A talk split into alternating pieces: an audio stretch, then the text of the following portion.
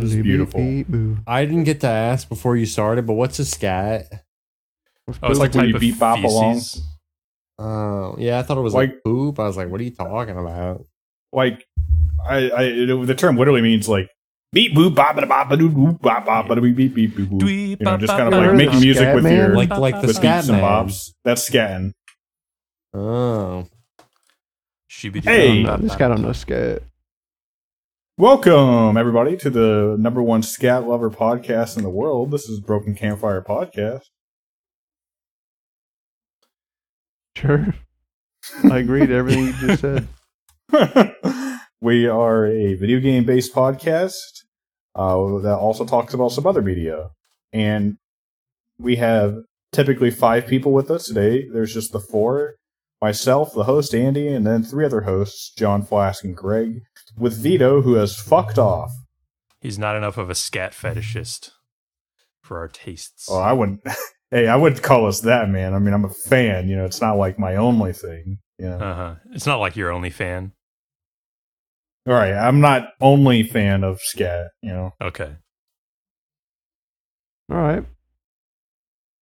uh, we got a good show tonight. Vito We're going to talk about some Starfield eventually. I know a lot of you gamers out there are playing it, but before we get into that, Flask, uh, as is tradition, we've all been playing a um, really talked about, highly anticipated AAA video game, and you haven't. So, what have you been doing?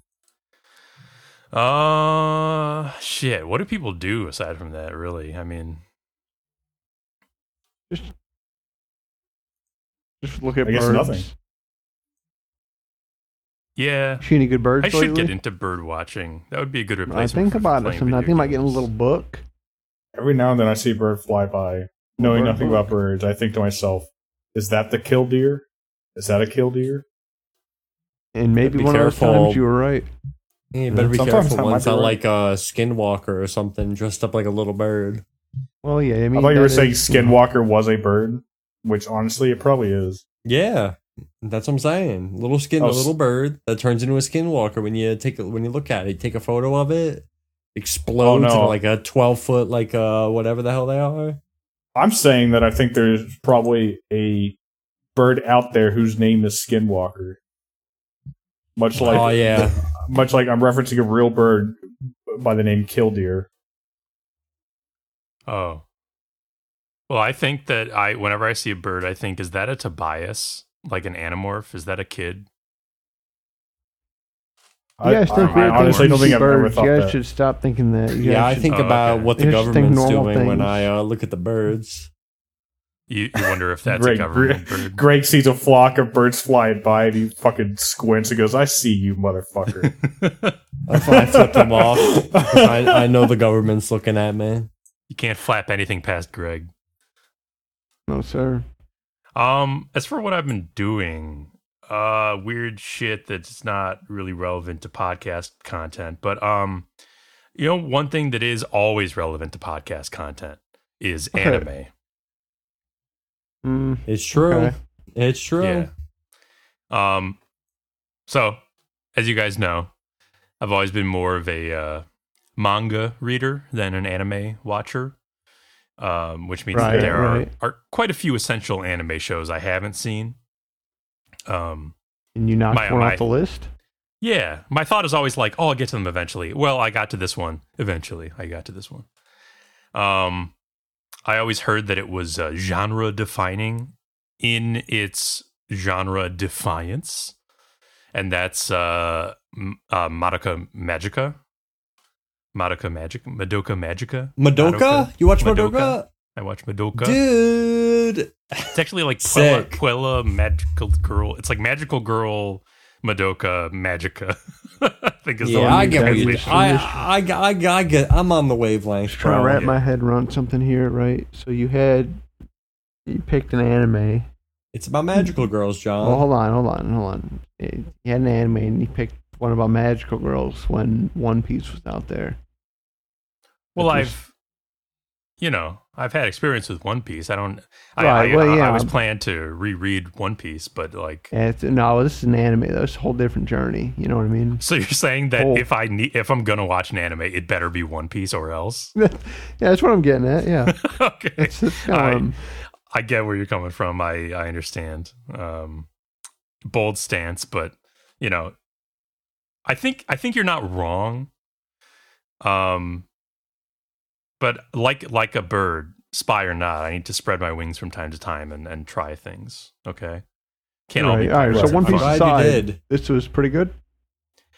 Uh, yeah. So, like, for context, i- it's a magical girl show, as the name Did, implies. um, but Huh? Can I so just to put like a quick thing? Uh, did you watch the anime or you you just watched the like the the original anime or did you watch like one of the movies or one of the fucking thousands of other things they got going on? right, that's a good. That's a good question. I watched the original twelve episode anime series. I think it's twelve, right? From like 2011. yeah, and then I Gotcha. watched the two recap movies, which was like unnecessary, but I watched them anyway.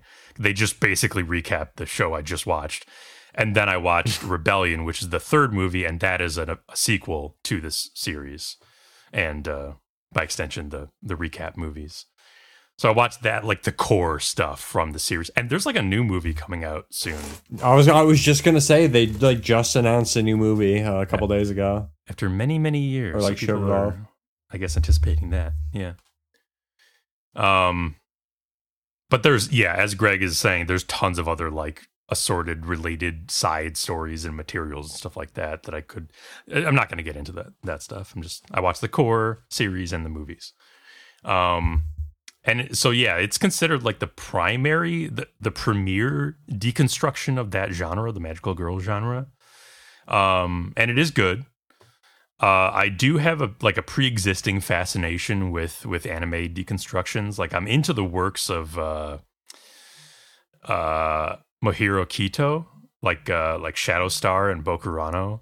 I really like those. I they always give me like a a weird, interesting vibe. Um, I've I've I've read both of those. I have not yet watched the the anime adaptations, but uh, Bokurano especially I, I like for some reason. um, but yeah, uh, Madoka Magica, very well paced show, very easy to watch. Uh, doesn't overstay its welcome. Only twelve episodes, like I said. Um, and the the artistry is very on point throughout. It's like they really tried their best. Um, and the art style shifts all over the show are, are really cool. Um, it has like actual nuanced writing for the most part. Um, it's like in the the higher tier of, of anime shows where it's like actually trying. Um, it's definitely not perfect in all respects, and it did also leave me with some uh, like complex takeaways to sort through, uh, especially after watching the sequel movie, which totally upends how the series resolved. Like it's just completely different direction, new ending. Um, but with the new movie coming, I guess I'll be watching that and seeing where the hell they they take the story so many years later. It's you know, it's like it's always tough when there's a sequel so many years after the original stuff came out. It's like are they going to hold true to the original vision and is it even the same people making it and um but I'm sure, you know, the fans of the the franchise are hotly anticipating this new one. Greg, so you have what's your experience with it? Uh, I watched the uh the 12 uh, original anime episodes like a couple of years back. I haven't watched any of the movies. Okay. Uh, I was I did talk. I was talking to my friend Eric though uh, a couple of, like days ago. We were talking about the new movie, and we were probably Oh. gonna watch all of them. So it is very you know, it's very funny. Flask, that you're bringing this up. Yeah. I I didn't even watch the series because of the new movie coming out. I only learned there was a new movie coming out after I started watching it. Like I've had it on my list obviously, but I I didn't do it because of that. So that's interesting timing. And yeah, so if you did you watch the series like years ago? Yeah, Okay. So if you were I going to it. Uh, yeah, like a few years back. watch uh, Rebellion in advance of the new movie, and you wanted to like rewatch stuff, the the two recap movies before Rebellion just like totally nicely cover the series. Th- I would definitely recommend someone who's watching it for the first time watch the series first because there's more content. Yeah, that that's and- if anything. I would definitely. I feel like the recaps would be for the best. I don't want to watch mommy, uh, mommy get horribly uh murdered again in the beginning, but yeah, whatever. Yeah, um, the, the movies do a pretty good job of uh, of recapping the important stuff. And I I was under the impression that they would add more stuff, they didn't really. They, I mean, I think there's maybe a few details, but it's it's the same story basically. So Well, yeah, that's good. Uh, Madoka Magica, and uh, Walla Magi, Madoka Magica, pretty good. pretty good, pretty good. All right, pretty good. Um, Hey, Greg, Ba-ba-ba. can you do me a favor? I need it for up? good content, but can you try the sleep noise? You, you- you're so good at the sleep noise. The sleep noise. Uh, I don't want to be that person, but the sleep noise is Buh who does that. I make try to. I don't. It's not me. Oh, really? Yeah, Oh, that's fuck. that's Buh that does that. Well, imagine Like that the- Bud just did a, a really cool sleep noise, like Zoo. like the that kind of thing.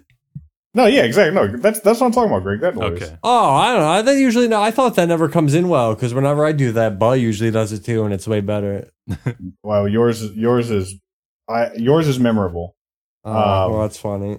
Anyway, that was me the last few minutes. What do you have? uh, That's great, Andy. That's very that's very positive. That's I, I love when you interject and make sure your feelings are known on everyone's topics. Um, I was Hey, on I- the edge of my seat thank you, John. with, Uh, with I just gotta keep magical girl brand, energy you know? flowing around me. somebody has to speak good. for the people who don't care for care about anime. hmm Right. It's all professional. Um, uh, the only other thing I've uh, like done podcast wise is uh, me and Andy and uh, Alex played some Payday Three. Um, yeah, the um, had an open, open beta. release. Yeah. Now this is shortly, shortly, shortly before release of the actual full game. They had a little open beta, and it's close. It's really close to release, which is not good for them. It ain't good for them that Hey, it's this close. and Flask, what- this whatever you're about to we got. say, just keep in mind it was a six month old build. Oh, damn. Okay, Yeah, so it's I all don't even. I shouldn't even talk. I shouldn't even. I should. There no criticisms. Uh, six yeah. months old. Why We've would probably you? talked uh, about why would Payday you 2 beta at some point, a but six the month two of build It's a good question, Greg. Well, for a Great question. that's questions. coming out in like a week? This is a good question, Greg. Great question. Um, we probably talked about Payday 2 at some point, but me and Flask and Greg all played it a lot together back in the day. Um, it was kind of one of our games. I have, I'm not going to check, but probably several hundred hours in Payday 2. Didn't keep up with it throughout all the years. I mean, I know they've done pretty much a lot of content over the last, especially like three or four years. They started going back at it after failed projects. So I, I haven't played any of that. But I think it's fair to say, Flask, that I, I don't know what your expectation was based on the developer's trajectory. I don't know if I was expecting anything good, but I kind of wanted it to be good. Yes, I didn't based on even the get. To, I didn't even get to be able to play trajectory, it. uh, y- y- you don't really need to, to have. I didn't think it if you that. played I mean, Payday 2, you pretty much know what to expect, except slightly worse in some ways, maybe slightly. Uh, the the terms we were using were like dumbed down, consolidated, uh, made to be a little more like. What, what what term did you use, Andy? I think you used a different another term. Um, Streamlined, maybe streamlined, accessible. I don't know. yeah, like supposed to be accessible, but what they're really doing is like just making it a, a worse experience by trying Reducing to the make it- complexity of the experience. Yes, You know what I mean? yes. Um, so you don't really uh, you, it, you we didn't really get much out of it in terms of like anything as a new experience. It was fine um to actually play, but um based on the yeah based on what's been going on with um with Starbreeze over the past many years, it's like pretty pretty predictable that this product would turn out to be mediocre at best. Um, I mean, they've continued to support Payday 2 and but I, I think I think their days of actually like being at the forefront of anything and making like interesting new titles maybe just done forever. Yeah, it's not great. Um but the the big the elephant in the room for Payday 3 was of course that in the open beta there were terrible technical issues that we were encountering. Um and not just not just us, you know. It seemed to be a widespread issue Widespread thing. um the matchmaking just straight up broken and um we only got to actually get into a few games by like very uh desperate and uh persistent trying different things to even get the fucking game to work it was it was ridiculous. We almost didn't play because we were going to quit but we kept going oh maybe we'll try this one last thing that we can think of. And then finally our one last thing paid off got us into a few games and then it stopped working after that. We, we couldn't get into games anymore. It's just stopped working and it was broken again. It was it was terrible. Um whether this was like a a six month old build beta issue who knows but really really not a good look for payday 3 of the game. Um and just I think really soured us on the game from the beginning. And then even getting into the game we were not enthused about the product. We were not impressed. Um it was kind of like payday 2 again but maybe worse. But maybe worse. I mean, the shooty, like we ended up just having to go loud every time. Uh, for actually, uh, yeah, we can get into that in a minute. But we had to go out every time. I think the shooty bits felt probably exactly the same as Payday Two, but the key thing is that we only did a few rounds, and it's not like we could try out a bunch of different weapons. And most importantly, I think for a Payday game, the skill progression. Um, so no idea how that's going to feel. Payday, the shooting did feel pretty much the same. It's really like the stealth, which I think me and Flask, it's probably mine and your favorite part of the game. It's really like the stealth that feels watered down, which is kind of like lame because like you don't need to do that, you know, like mm-hmm. just let let people do stealth if they want to like go try hard at it. That was part of why it was fun to do stealth in Payday 2 because it wasn't easy. And this game, it's stuff like um, infinite zip ties. It's stuff like you don't have to put people in body bags to carry them around.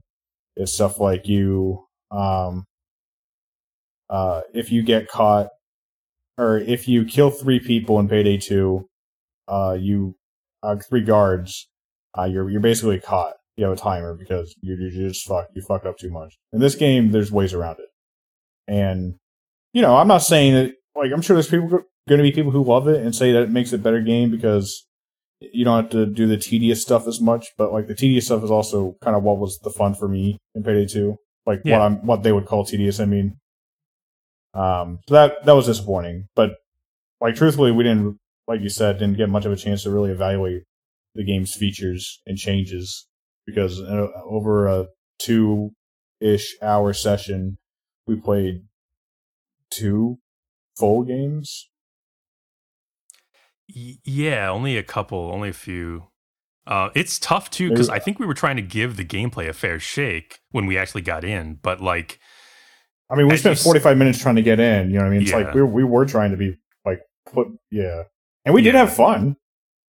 yes, I would say we had fun because it- because it's still it. a payday experience once you're in it. yeah. uh, at least to some extent.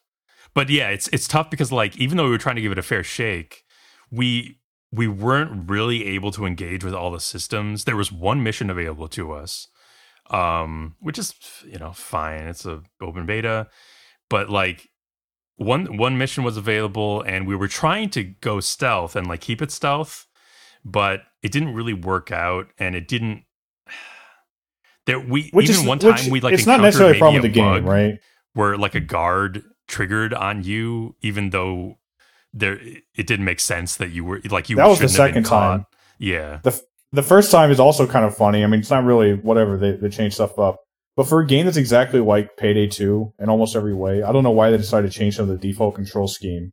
I looked it up after because it wasn't just me fucking up. Like hitting G was how you like threw body bags and stuff. Oh yeah. So the first time we got caught, is because I hit G and threw a grenade at a bad time, and it's because I was trying to. I'm pretty sure get rid of a guy I'd I'd picked up. You know what I mean? I think the controls must be different. If we're wrong about that, that would They be are. very strange because all of us. We, we are not. I, I it. Like I. I, okay, okay. Yeah. Yeah, Yeah, Alex was even saying the same thing, and I was, I was also. I, none of us knew the controls, even though we played tons of Payday Two. We were trying to figure it out for the first little while.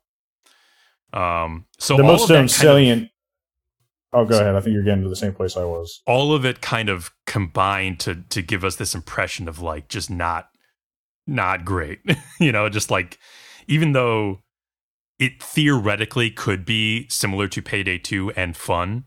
Um and for all we know we could have like you know kept it stealth and and uh done the the mission in a few different ways and and tried it out and stuff like that. Um just there were a lot of little things and little changes and um and then of course the the bugs or the uh the broken like matchmaking surrounding that that just brought it down you know in our esteem. Yeah, just really dragged the whole experience down absolutely. Yeah, it, it's disappointing. Um, but you know, all that plus the fact that this was the beta weekend before release kind of just speaks to like, oh man, I wonder how, wonder how fucked up this thing is going to be when they try to like release all the maps they have and all the content. You know what I mean? Because this Hmm. was a very limited slice of content, and you, it just didn't. It barely worked. You know what I mean?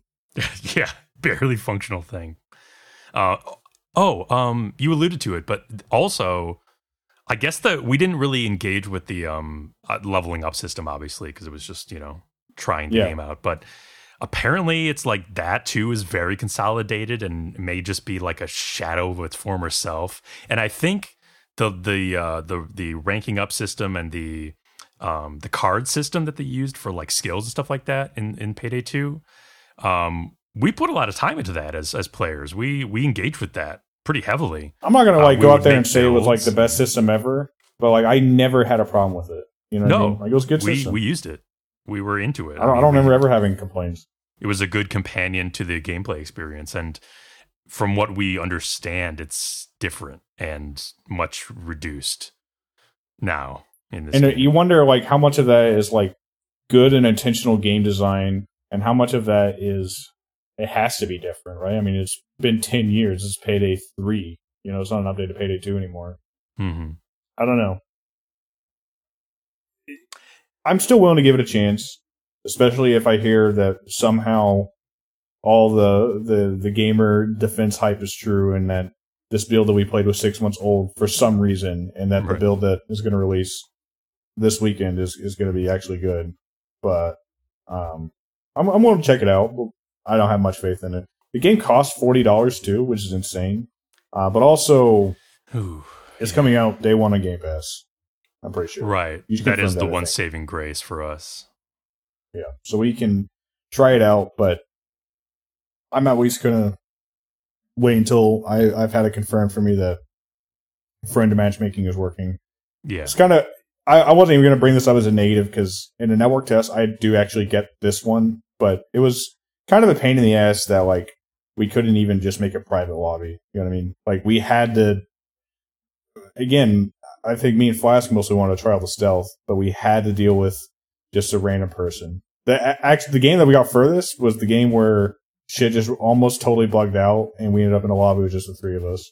Mhm. and a bot as the fourth uh, uh, uh, Right, heister um yeah That's and also we That- didn't even mention Oh. that some of the people that we got matched with had like insanely high levels and it was clear that Oh, yeah, that was happened to terribly you. wrong um Yeah, either hackers or just the game bugging out unclear yeah. I think there was both ha- both of those happening. There was definitely, I, I think, at least one confirmed hacker yeah who had max level.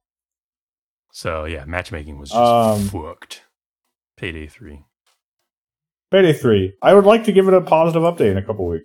We'll see. that'd be nice Yeah, That's, I doubt uh, it. Oh, okay. John. John says no. That's uh, that's it for me.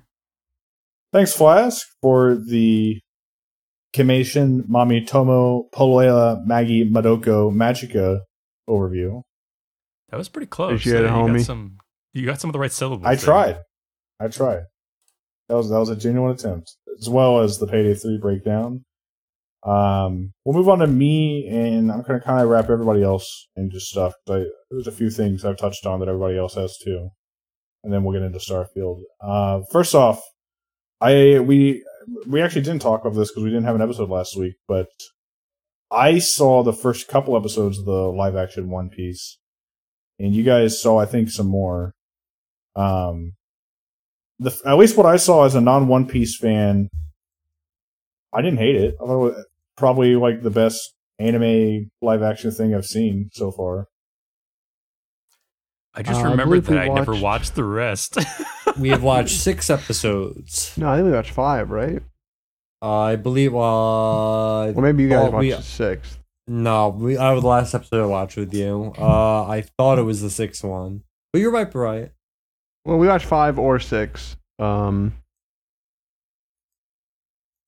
and yeah, yeah. I mean, I, I dig it.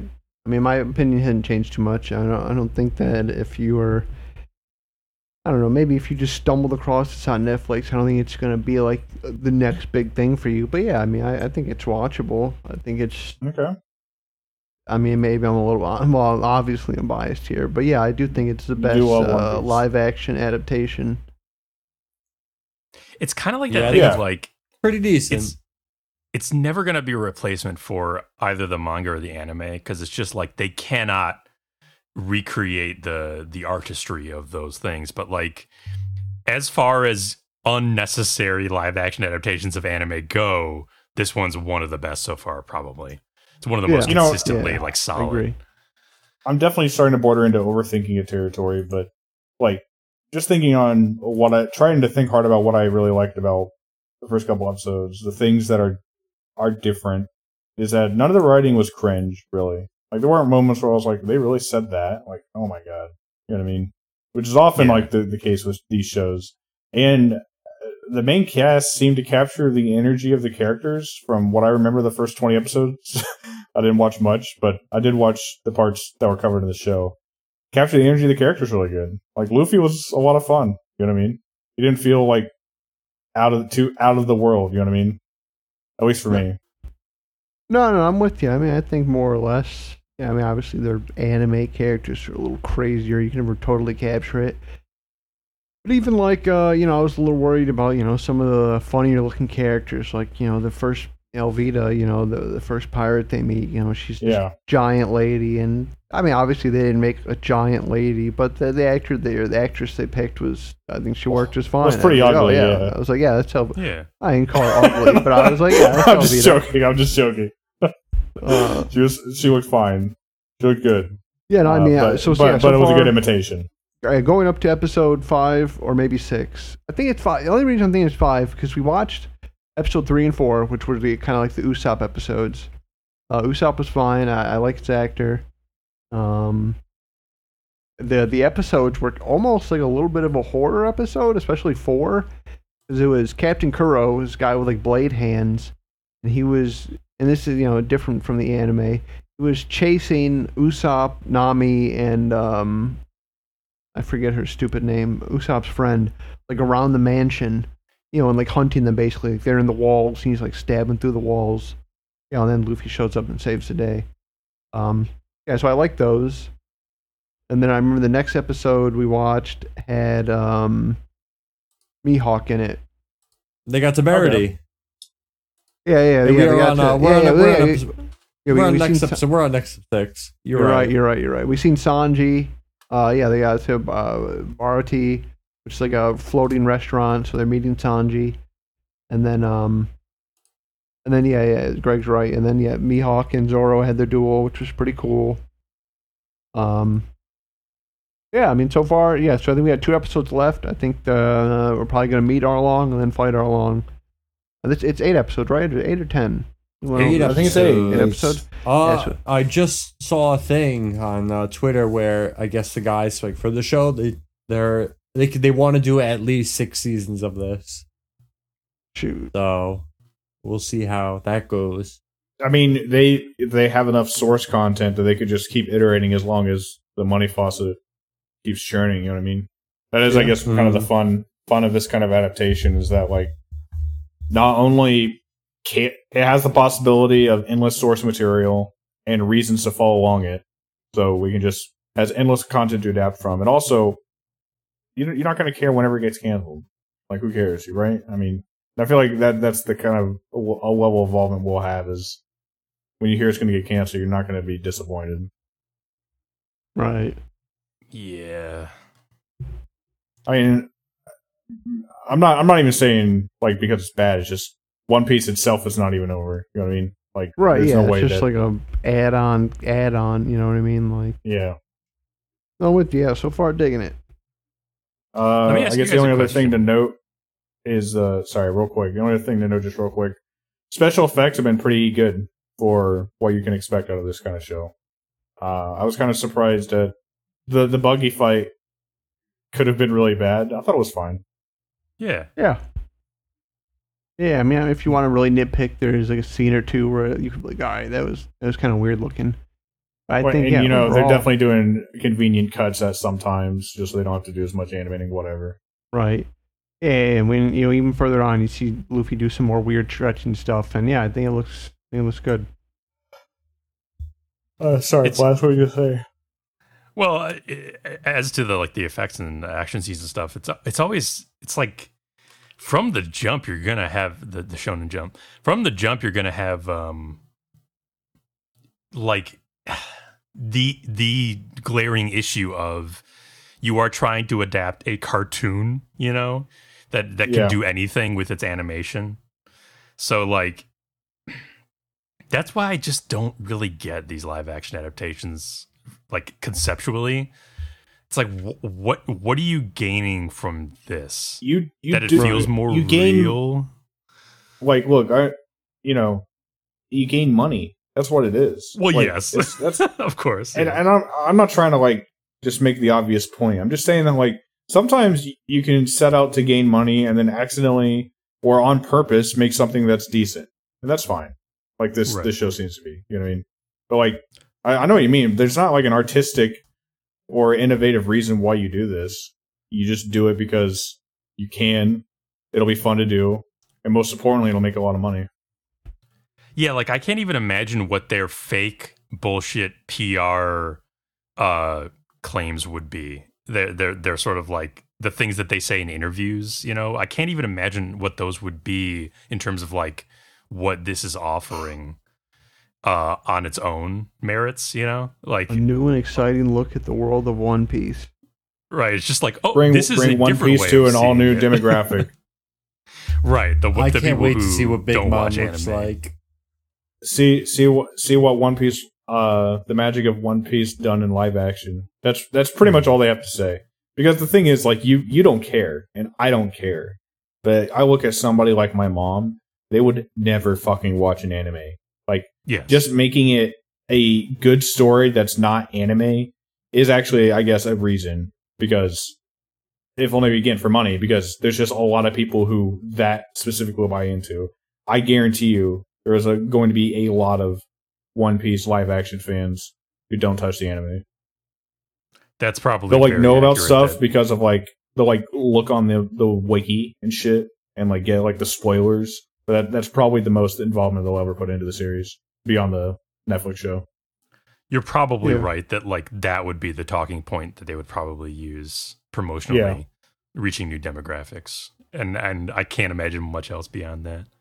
Um, but actually, the question I was going to ask uh, you guys was like, because I I too have only watched the first two episodes so far. I kind of forgot the show existed. Um, do they?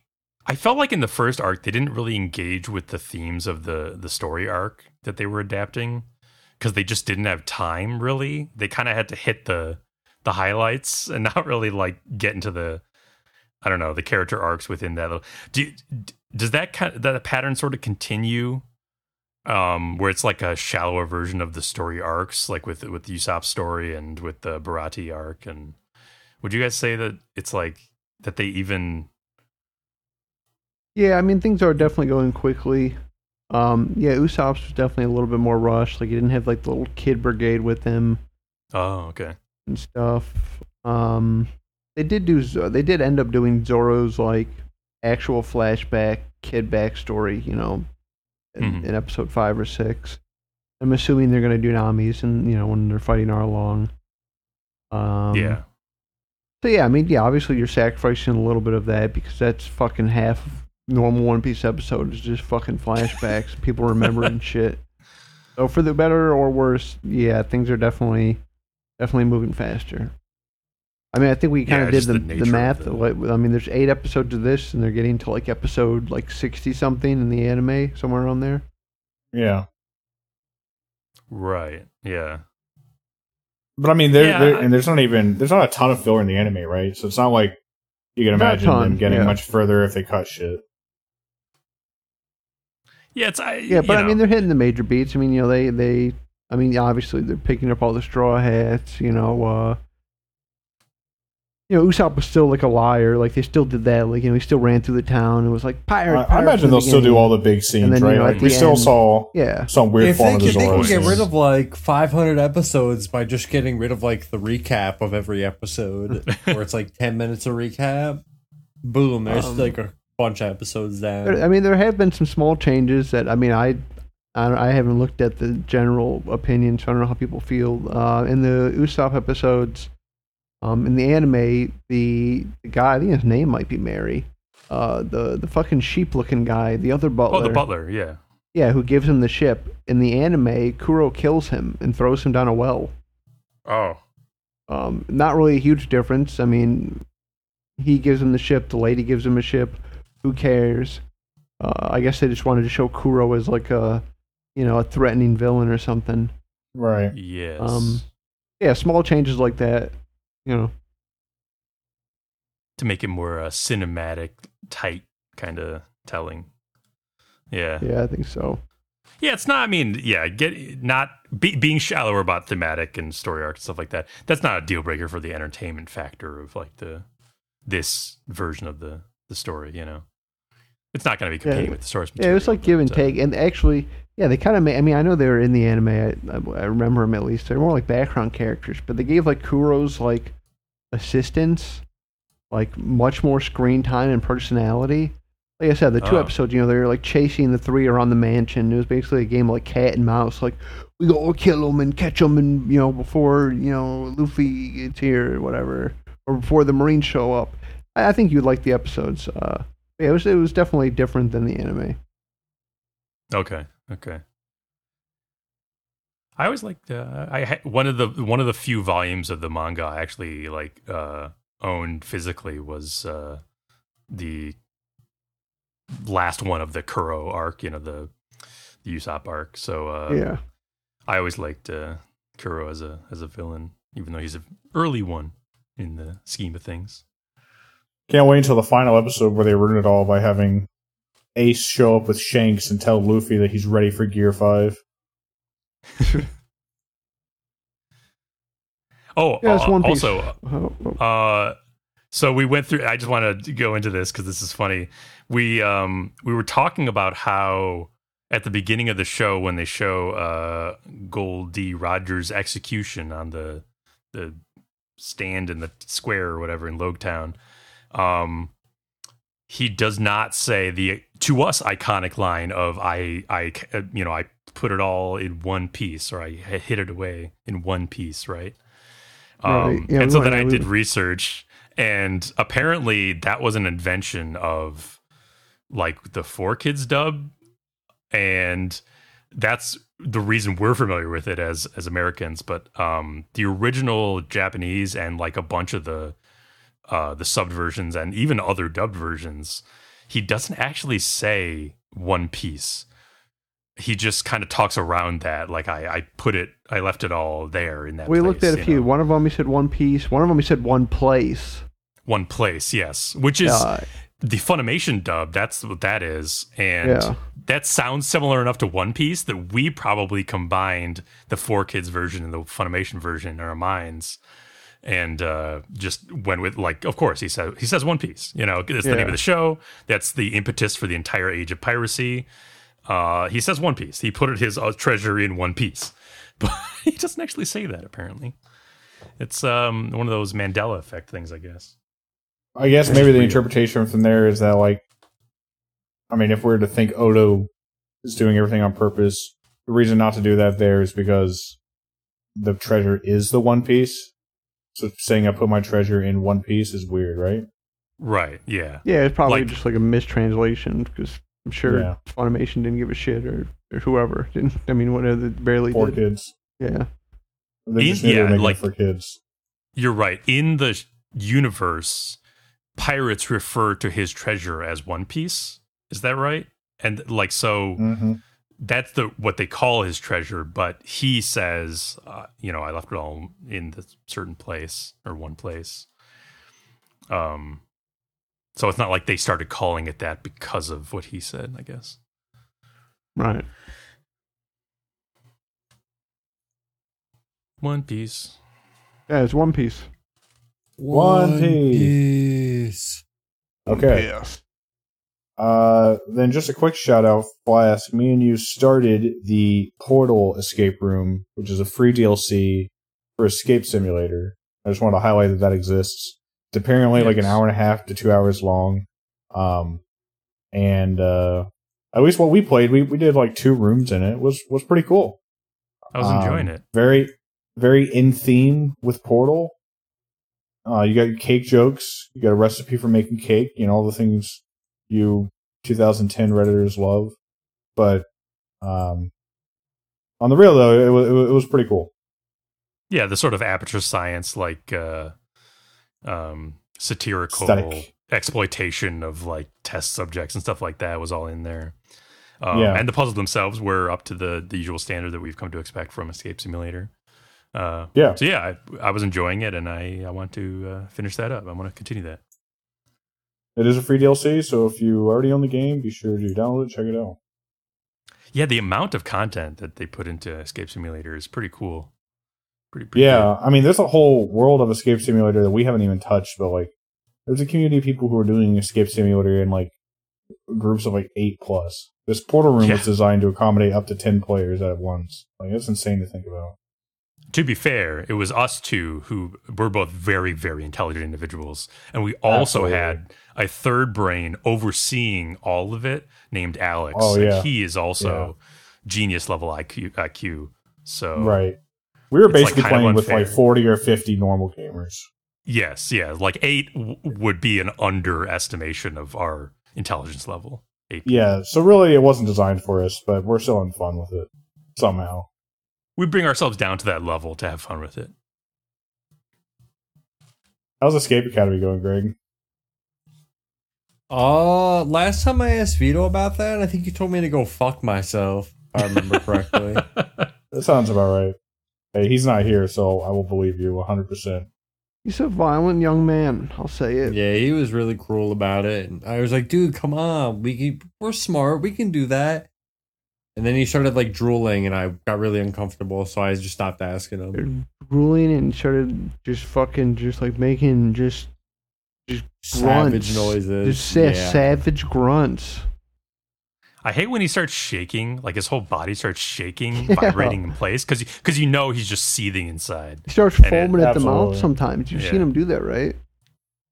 Absolutely. Uh, yeah, I've seen him do that a You've few seen him times. I thought that was just because like the uh the wolf bite. I thought he had like rabies or something. Well, if he does. Well, there was uh, that too. Yeah. Uh, Uh, what are we guy. doing? One Piece? One Piece, yeah, right. hey, I was going to say, you know, you guys gave me shit for double downing on Twin Peaks last week, but I brought up the One oh Piece topic. Oh my god! Here we go. Twin Peaks. You You're know- trying to talk about it. Here we go. I, I don't got anything to say No, about Twin thank Peaks. you. No, he yeah, did bring here's up the what One I can Piece say. topic. I don't constantly think about Twin Peaks in my head. Got, That's I got how that me and one. you Pi- I got different. I got one place on the flow. Oh, I'm constantly reliving Twin Peaks. Anyway, let's talk about the big one. Bethesda's Starfield, their first new IP since, I guess, the, the Elder Scrolls, really, but no, I guess Fallout that- seventy six, right? That's not a New new, IP. IP. He said. Oh yeah, you're right. Um, Starfield, it's come out. We've played it quite a bit among all of us. I don't know how much game time I have, but not as much as some of you guys. I probably am like the six to ten hour mark, if I were to guess, maybe ten hours. Um, I've John, have you beat the game yet? Hell Yeah, I think no, you did, dude. right? Okay, no, that was I- Greg who beat it. Done very little of Yes, the main I story. uh, I beat the game this morning. Uh, just, Okay, just I main think- story. I keep meaning to pick it up, but I haven't yet. I just, I just like haven't. uh, When, when I say pick it up, I mean like pick up Play the it. Yeah. game and play it. You know, uh, I just, I just haven't yet because I've been in moods. Just let me I know when I should go into the bunker. Well, I don't know if I have anything spoiler to say about it. oh, okay. Um, I could. I've not- Uh, if you guys do, let's let's talk a little bit non spoiler first, and then we can maybe get into spoilers. How about that? Yeah, I mean, like I said, I could. I mean, I didn't initially have to. I was just, uh, I have about sixty hours in it. Um, I've done very little of the main story. Um, I mostly, I did, I did enough to kind of get the companions off my back and be able to travel alone. Uh, a, a tiny bit more, and then I've just been doing main quest stuff, or I mean, side quest stuff. Um, I've been digging in a lot. Um, you know, me and Greg were talking about this a little bit before the show. I don't have like too much. There's no, there's nothing about this game that blows me away. Um, there's nothing I'm like this is you know the new thing. This is the new you know standard. Uh, but I'm still really enjoying it. It's just like what they have there is pretty okay, and it does it good. I don't know. It's, it's hard to even That- describe it beyond that for me. Yeah, that seems to be the prevailing, the prevailing just- sentiment I'm hearing from all corners. I mean, I'm Yeah, having, a- exactly. Uh, yeah, I'm having like a lot of fun. But like I said, there's nothing that I, I don't think this is going to be. I mean, I, I know it. I'll put my money down. This isn't going to be like a Skyrim where this is in every single household. They're going to re-release it ten times. You know, game of the generation. I think this is just going to be a good game they released. I don't know if I even agreed all with that. I think they're definitely going to try it. Well, I don't know if they're going to release it over and over, but I think they're definitely going to try to make this their next big mini year game. But um, Well, I think they're going to do DLC, but I, I don't. I mean, okay, let me say they can try, but I don't think this. I mean, I, this will not be anywhere near Skyrim. I mean, Skyrim. I, think I, I would agree. I would sorry. I would agree with that take. I think Okay. they will definitely try though. That that's what I was trying to say. Yeah, yeah, I, I can No, see them, but I, it's not going to catch on. I mean, Yeah. it's, uh, I just think back to when Skyrim came out. I mean, I had people people who don't play video games, you know, were playing Skyrim. Yeah, man. You know, you hear like celebrities talk about it in interviews. Oh, uh, with the late, I spent a, I spent two hours playing Skyrim. It was insane. Like, All right, calm down. Uh, Well, let me ask Greg, as someone who's crushed the game now, um, do you see like are do you see like a clear path for Starfield 2? Like, oh, there's going to be another game in this universe that Oh. can like def- definitively be the next, you know, leg of the journey, the next chapter in this. Flask, I tale of the literally can't even wrap my head around talking about something like that in this with this game without spoiling it. because okay the reason i ask is because like in elder scrolls and fallout y- y- there's very clearly a way to like keep going each time you know um hmm like you can keep iterating and doing different regions and different uh ideas and riffing on the on the themes stuff like that. I'm getting the impression from starfield just as an outsider that like it's so milk toast. You know, I'm But going I, to I- I, I, I, well, I, I'm gonna maybe agree without having done much at all in the main story because I saw just a tiny bit of spoilers. I feel like the the main story is ultimately like asking the most important questions in the universe for these people, and then I assume answers it by the end. See, So now here's my theory, knowing zero spoilers. Um, just by the fact that there is a new game plus, and that this is a space game, I'm assuming you're going to find some sort of time loop, or you're going to find that the universe just repeats itself or something, and that is going to be their hook for new game plus. Uh, but I mean, it's I mean, it's a game about like being in space. I think, I mean, if if if you give Fallout enough room, just saying like, oh, there's America, they can explore other countries. I mean, I think it's safe to say, yeah. I mean, like, there's other planets or other systems that, yeah, they could make another game for. But again, I haven't, I haven't played any of the main stories, so I don't know how much they would want to explore that. Okay. Yeah, I don't know how much they would want to explore that either. I mean, Um, well, one one big thing. I mean, just off the top of my head, I mean, you know, this isn't really spoilers, or maybe it changes when you go on further. Um, this is a human game. There are no intelligent aliens. There are, you know, alien uh, animals that you can, you know, kill or whatever. There's- little dinosaurs and shit. Um, so who knows? Maybe, maybe at the end of the game you find intelligent life, and Starfield Two could be, you know, another system where you meet aliens. I don't know. Well, I was gonna say, yeah, like you could just as easily just do set the clock forward 150 years and everything has changed. You know what I mean? And Yeah. We were focusing on on a, on a rim world or something, and, and new systems are being explored. Yeah. So I mean, yeah, yeah I think they're I- not. I don't know if they will because, like I said, I'm just not far enough. The endings, it's hey, listen, anything's possible in the Starfield. That's what they tell you. I guess so Barrett's what he says in the beginning. story or nothing. I guess it really just comes down to how much money this is going to make them. I mean, if they want another game, they're going to write. You know, they're going to write a way to Of course. make it another game. Yeah. I think it's totally fair to to bet on at least the next couple years of this game, we will see a lot of uh, monetized DLC content. Because by being the first major game they've released on Game Pass, I'm sure they've baked that into their plans for development. They know that a large proportion of their people who are quote buying the game aren't actually buying it. You know what I mean? They're, Right. So they they got to get their rake some way. And I mean, I guess know, they're all the same company as Microsoft, so they win if Game Pass wins. But you, you get what I mean. You don't get DLC on Game Pass, and that's just baked into the model. Yeah, I mean, if you think about, you know, and I, don't, I obviously have no idea if they're concrete plans, but if you think about Bethesda, you know, Elder Scrolls is coming next, and then you- they, you know, they said they want to work on a Fallout game. So if there is going to be another, you know, Starfield two, I mean, it's it's not going to be for another ten, you know, 15 years. Yeah, it's going to be a long time. So yeah, I think that Yeah. they're going to do. I think they're going to do, like you said, they're going to do DLC for a while to shore this game up because we're not going to see it for a long time. And that's I mean, also the next thing we'll historically see- do with all their games. Yeah, I think the next thing they're they're gonna s- make is Elder Scrolls Six, but I Yeah. think Todd was even out there recently saying, "Don't even think about Elder Scrolls Six yet." Yeah. I think they regret throwing up the title card. After Yeah, I was the like, why- Fall I mean, like 76 fucking a thousand. So you're years ago, saying yeah. when they showed that multiple t- uh, years ago, That was it. That was the to, like only- blow that was the o- stocks I- up. I bet that That's was the only part they had. They didn't. They have literally nothing else. Not even like a name of a character. They just like make a mock-up of Elder Scrolls Six. Throw it out there.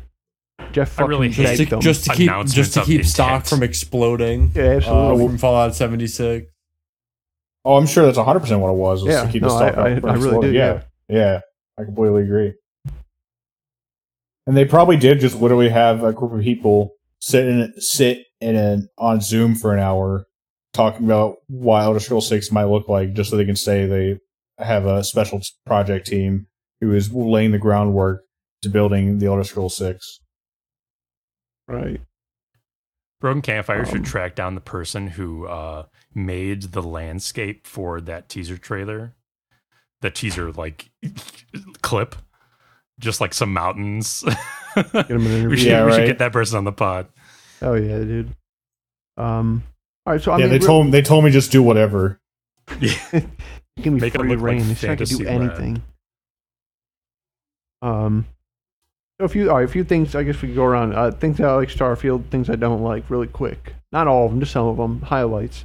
Uh, I think the gunplay is improved since Fallout 4 and 76. I think it's uh, nothing. Like I said, nothing I agree with that. amazing. Not changing gunplay, but it is better than it's ever been. Feels pretty good. That's nice.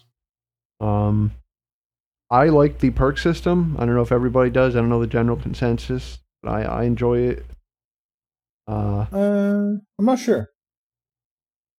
It, it it feels, you know, uh, I mean, I'm comparing this to I could use more 4 or perks. more. Well, no, no, no. I, I, I like because you know each perk has like four sections. You know, it kind of levels them up. I don't, I don't know. Actually, I think that if you want to unlock all the perks, you need to get to in all the ranks. You need to get to level 325. So I mean, there's quite a few you know, ranks and perks. Oh, sorry. I, I- I need more perk points per level. Oh, oh, definitely, definitely. Well, yes and no, because one of my biggest complaints, or one thing I didn't like about Fallout 4, was that I didn't really feel like I was making a character. I felt like I was just like following a line to get stronger. Because you know, in Fallout 4, when you leveled up, you could put points into anything. You could put points into your special stats. Uh, you know, you had every perk just laid out in front of you, and you just had to have enough special stats, and you could just put it right in there. And it felt That's like fair. and you know you had so many or you level them up so quick it was just like boom boom boom boom boom in Yeah. starfield i really do feel like i'm kind of specializing my character like i'm like me i have zero points in anything social um and there's definitely some times where i wish i was like dude i wish it was easier to persuade but like you know i, I have That's a lot of things in are. tech i can you know have a class c ship and i've got you know max shields and i've got you know max carrying so you know i've definitely made my character but yeah you you you can't really be an everyman um in this game. I, I like that. I like that you have to kind of make a build and, and play with that. There are also the the challenges system for the perks. I think actually is working for me pretty good. I do like it's, it too. It's, it's rewarding me for doing the thing that I want to be good at, but it's also making me do that thing. You know what I mean? Yeah. That is Yeah. like a nice soft RP feature because, for example, I, I picked Cyber Runner. You know, kind of like an anti corpo cyberpunk guy was was the idea. Uh, so I have uh, one of my things is uh, thieving. To level it up, I need to pickpocket people. But if I get in the mindset of like good video game guy, like shit, I just help these guys out. Like it wouldn't make sense for me to pickpocket anybody. But if I want to level up that skill, I have to. right. So, you know, I Yeah. maybe I, I maybe I give this old man ten grand. Then maybe he turns around and I see if it's still in his pocket. You know what I mean? right.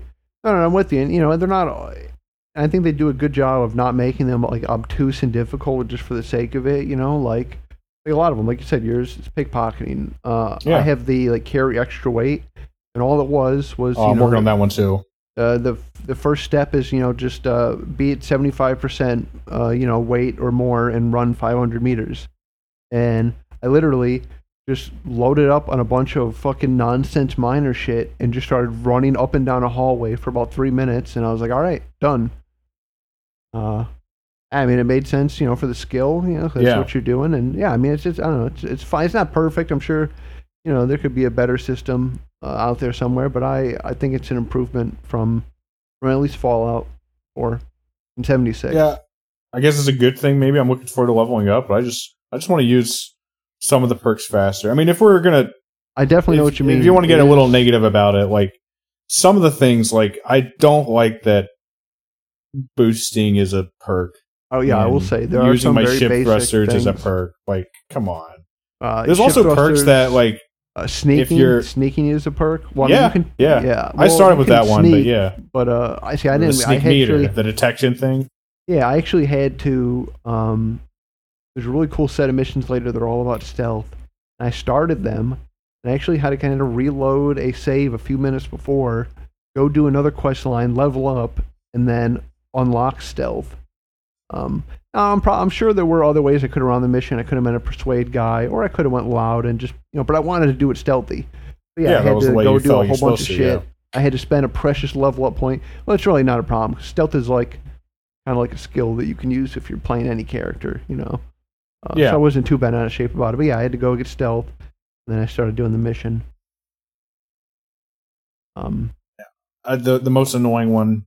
I I I haven't invested in this, but I feel sorry for anybody who invests in shit like fuel consumption. Um, or like there's skills that make you use less fuel as you travel around, but mechanically, all that means is that you see fewer loading screens because Yeah, the because you fuel is not a infinite fuel. resource you consume. Yeah, it's Just just, how how, many you fuels you can can- do in one journey. um, that's your. That I mean, if you funny. pick that, I mean, I guess if you beginner trap, maybe you pick it and you're like, "Fuck, how did I know not no no better?" But like, nothing would force you to pick that. If you did, you're just doing that for like RP reasons or speed, maybe speed running. I don't know. I dug into it a little bit.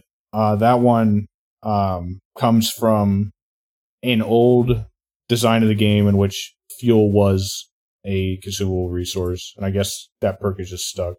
I thought it was strange that fuel wasn't. I, I mean, I, I thought there was like something wrong. I, I, at first, I was like, all right, when am I going to have to buy fuel? Because like, I think there's some interview where Toph said Todd said offhandedly that it's something they're considering for like a survival mode.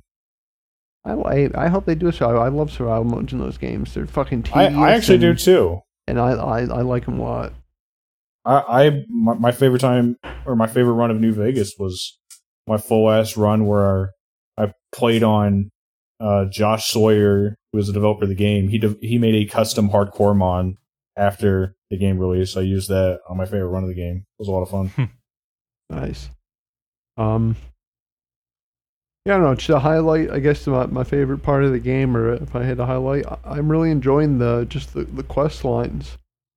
Uh, you know, I hate to keep just going back to the most recent one. You know, Fallout 4. I mean, I have hundreds of hours in the game. I played it a lot. I guess that's why I keep going back to it. The main quest fucking sucked. I didn't care about Sean. I didn't give a shit. I thought the Institute could have been cool. It was a cool idea, and I, I thought they fucking bungled it. Um, and I didn't even think. I'm trying to think of any like crazy side quests that stuck. I mean, there are a few. There, you know, there's some. Uh, you get to dress up as like the mass vigilante. I don't know. It has some some side quests that are right. But for the most part, I, I didn't think that anything was very memorable in Fallout 4 quest wise. Um, and I, Starfield, uh, pretty much every like you know big side quest. I mean, not like the little fetch quest, but like you know the the I guess to be the equivalent of like uh factions in Fallout or like the guilds in uh in, in Morrowind or, or Elder Scrolls.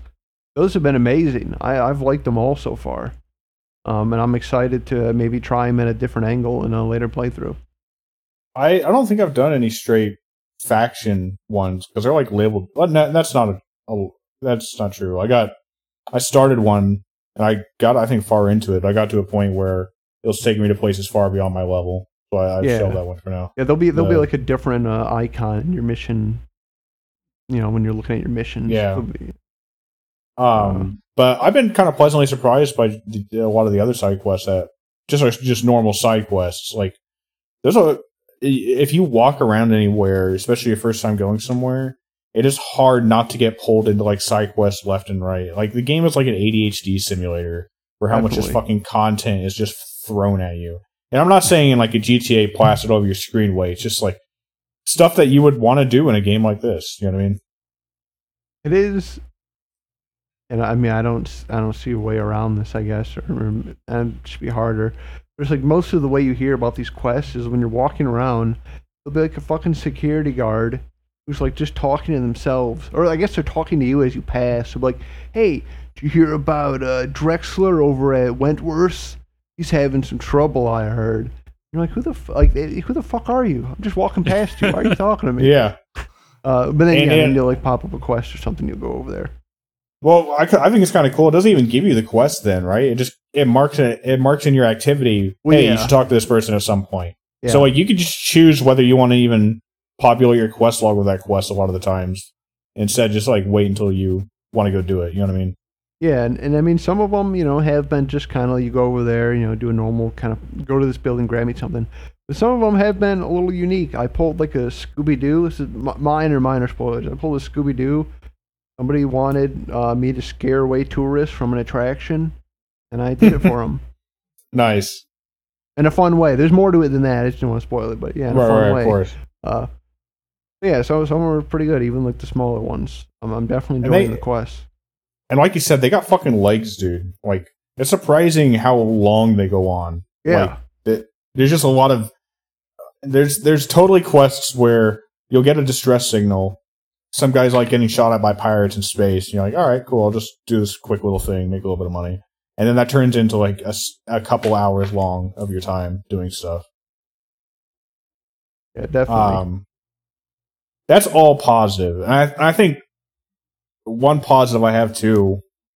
It does cut a lot against the world building and immersion and stuff, but the fact that I can press R on any quest and just go there is pretty cool. I use that a lot. Interesting. That's cool. That's you like that. I don't. I I I would prefer the game not have that, but it is certainly satisfying to just immediately be at a at a, at a planet or something without I see. having to run there. Yeah, yeah. I mean, you know, if you don't want to use it, you don't Well, I mean, you kind of have to because there's You, no you, like. you do literally have to, but like, yeah.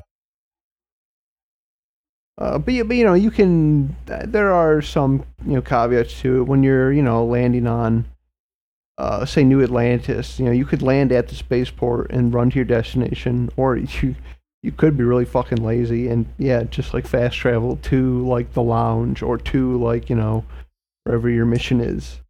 Uh, yeah, it allows It's most. pretty lazy. I mean, but most of the time I do it, I'm like, either I just finished a quest and I'm like, all right, what do I do next? All right, I'll just go there. Or I'm hopping back and forth between like New Atlantis and a quest so I can sell a bunch of stuff. You know what I mean? Well, one thing I didn't even realize, uh, I was actually doing more work than I had to, and I, I don't mind because I found out this is kind of the recommended way. I didn't know that, you know, you could get into your ship while it's on the ground and then just do that, right? You know, you just go straight from the ground. Um, the first, you know, fucking 40, 50 hours I was playing, I would get into my ship, take off into space, and then go to that menu. Um, but I found out that's that's the preferable way to do it because I guess you miss a lot of the random encounters of being in space Mm, if you just fast travel from the ground. I didn't even think about that, and I have run into quite a few. Sometimes you know when you leave, when you're entering a star system, you know for the first time, you know a random ship will pop up and they'll you know ask you something, or some pirates will attack you or something like that. I guess I don't like. I'll I'll do that more often now that I know there's like actually content there, but I don't like doing that, man, because it's just all the same fucking shit every time. Like I, I we don't we don't gotta like get on a hate train, but like that. Uh, I guess the reason why I like press R to go to place so much is because the alternative is so fucking boring. You jump into your ship. Oh, you got to load onto your ship. They You really walk up to the cockpit. Part of the game. You got to part. fucking wait wait for the animation, and then you click launch, and you cut into the same fucking cutscene you see every time, and it loads into space, and then you go into your map and pick where you go. It's just you go in and out of the fucking menu so many times in this game, it pisses me off. Uh, RPGs are built around immersion. You want players to stay out of the fucking menus. Like it's insane to me. You know what I mean? Do you think Oh. That's can't- just a It- it's- result of their dated engine, or is that like a It's the result design they made? Wow. maybe it's the engine or not, but like this this game is not an open world game in the same way that like Skyrim is. It's not one map where you can go anywhere or like it it, it doesn't want to have to worry about having a lot of zones next to each other and the loading problems that come in like the dealing with the horizons and stuff. It doesn't need to worry about that. It just wants to mm-hmm. be a a disconnected series of zones and dungeons that you have this space veneer on top of to facilitate just essentially fast traveling. They they basically just asked if everybody's fast traveling everywhere anyway, why do we need the map? You know what I mean? Why do we need the world around the fast travel when we could just make the locations that players want to go to? That's what this game is. Yeah, and, and I don't remember the exact context. This is, um, I want to say it's even a few years ago, at least one or two. But I remember we covered a, a article um, that was saying that they were having, or there was at least rumors that they were having problems uh, getting flight to work properly. And that's oh, I what it don't even remember that. Yeah. No, no, I definitely do. I'm gonna try and look it up while we're doing this. But uh, yeah, it just I'll seems like you, the case that they yeah. just couldn't get it to work. So they're like, fuck it, like because there is no flying. You you know you go directly from the ground. You, know, you press a button and then you're in space, and then you know from space you can pick your destination. It's not like you get to take off. You don't get to land. It's all yeah. You know screen to screen. Um, I would say that is the yeah that's the the weakest part of the game. That's the biggest like blemish on it. You were really looking for, you know, some some ship stuff. Um, yeah, so it's a little bit lacking. it is it's like I don't even I I, I thought about this a lot because like there's a lot of people complaining about not launching off and like I guess like it's not necessarily important to me like that specific thing. It's not like I I'm a ship guy or, or even necessarily a space guy. Though I do think space is a cool aesthetic. It's just more the fact of like what it does to the immersion and the experience of playing the game. You know what I mean? If there was some way that I traveled around between places that did not have me going into my menu every five seconds. And the menus, by the way, are not fun or easy to navigate. Um, then I, I I would I wouldn't complain. But God, so fucking annoying.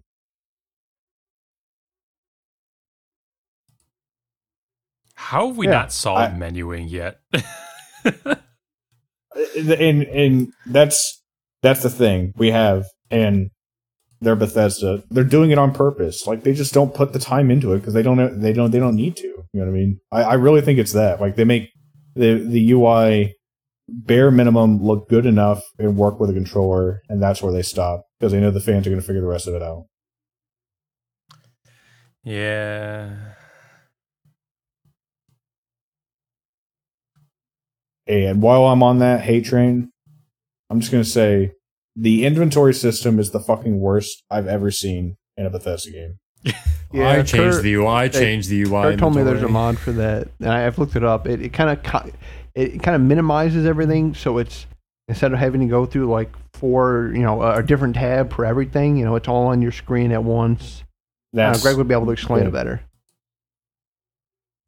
Uh, basically, it's um, I don't know if you know or remember or if you used it for like Skyrim, uh, Sky UI. It was like this whole like, uh, fancy ass UI. I really don't even know how to describe it, but uh, I ended up read. I really like that, and uh, they made a Starfield version of it.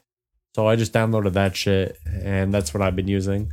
It makes it a lot more uh, like cleaner, I guess, is a way to describe it. I just can't get over the fact that the UI uses the inventory system uses like maybe 10% real estate on my screen. Like it's insane. It's insane that that's what got past design phase. It's somebody's first attempt at a UI.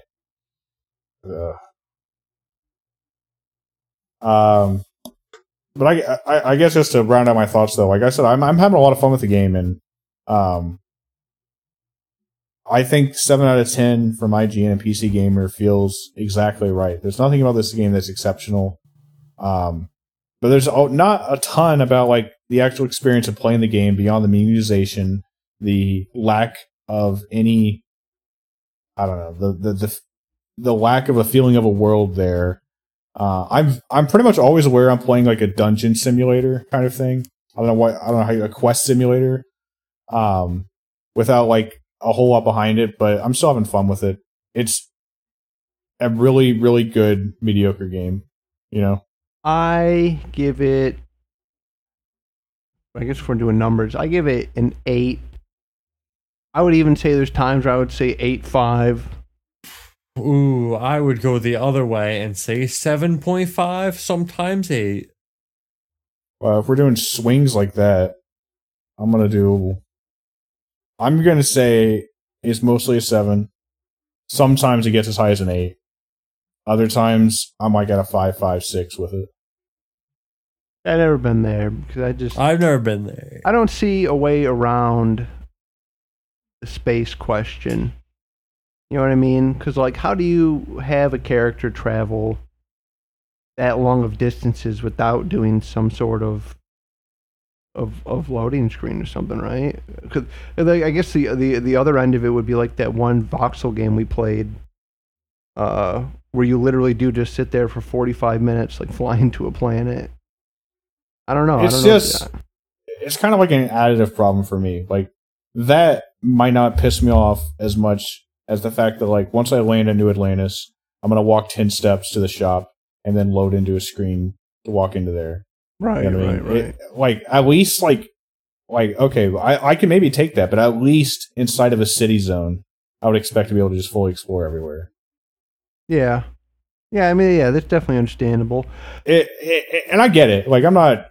It's a necessity of the game, man. Like it's got to run on the I lowest would Xbox say, dude, it's hardware. getting held back You know by I mean? fucking shitter hardware. Yeah, that is frustrating. I wish, and I don't think they're gonna do this. I wish there just was like a.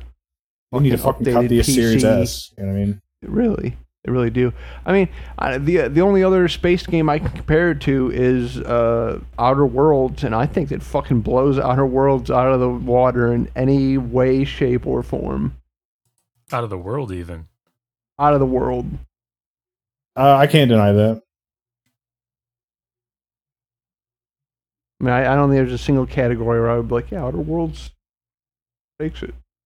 I feel Yeah, like yeah. Outer Worlds was trying for something different, and initially succeeds and then it quickly becomes clear that it is going to fail hard for most of the game but like I, I feel like it's it's a different enough experience or they're trying for something different enough that it's like um I know what you mean. different I guess. I mean, I I, mean- I think they're pretty darn similar, to be honest. I don't know. I mean, they're both It's is first starfield I- for that I- sort of like I think they're totally different space RPGs though. Like like Outer Worlds is a satirical we'll call it focused space RPG that takes place on like three or four planets. Whereas like Starfield is a explorer RPG.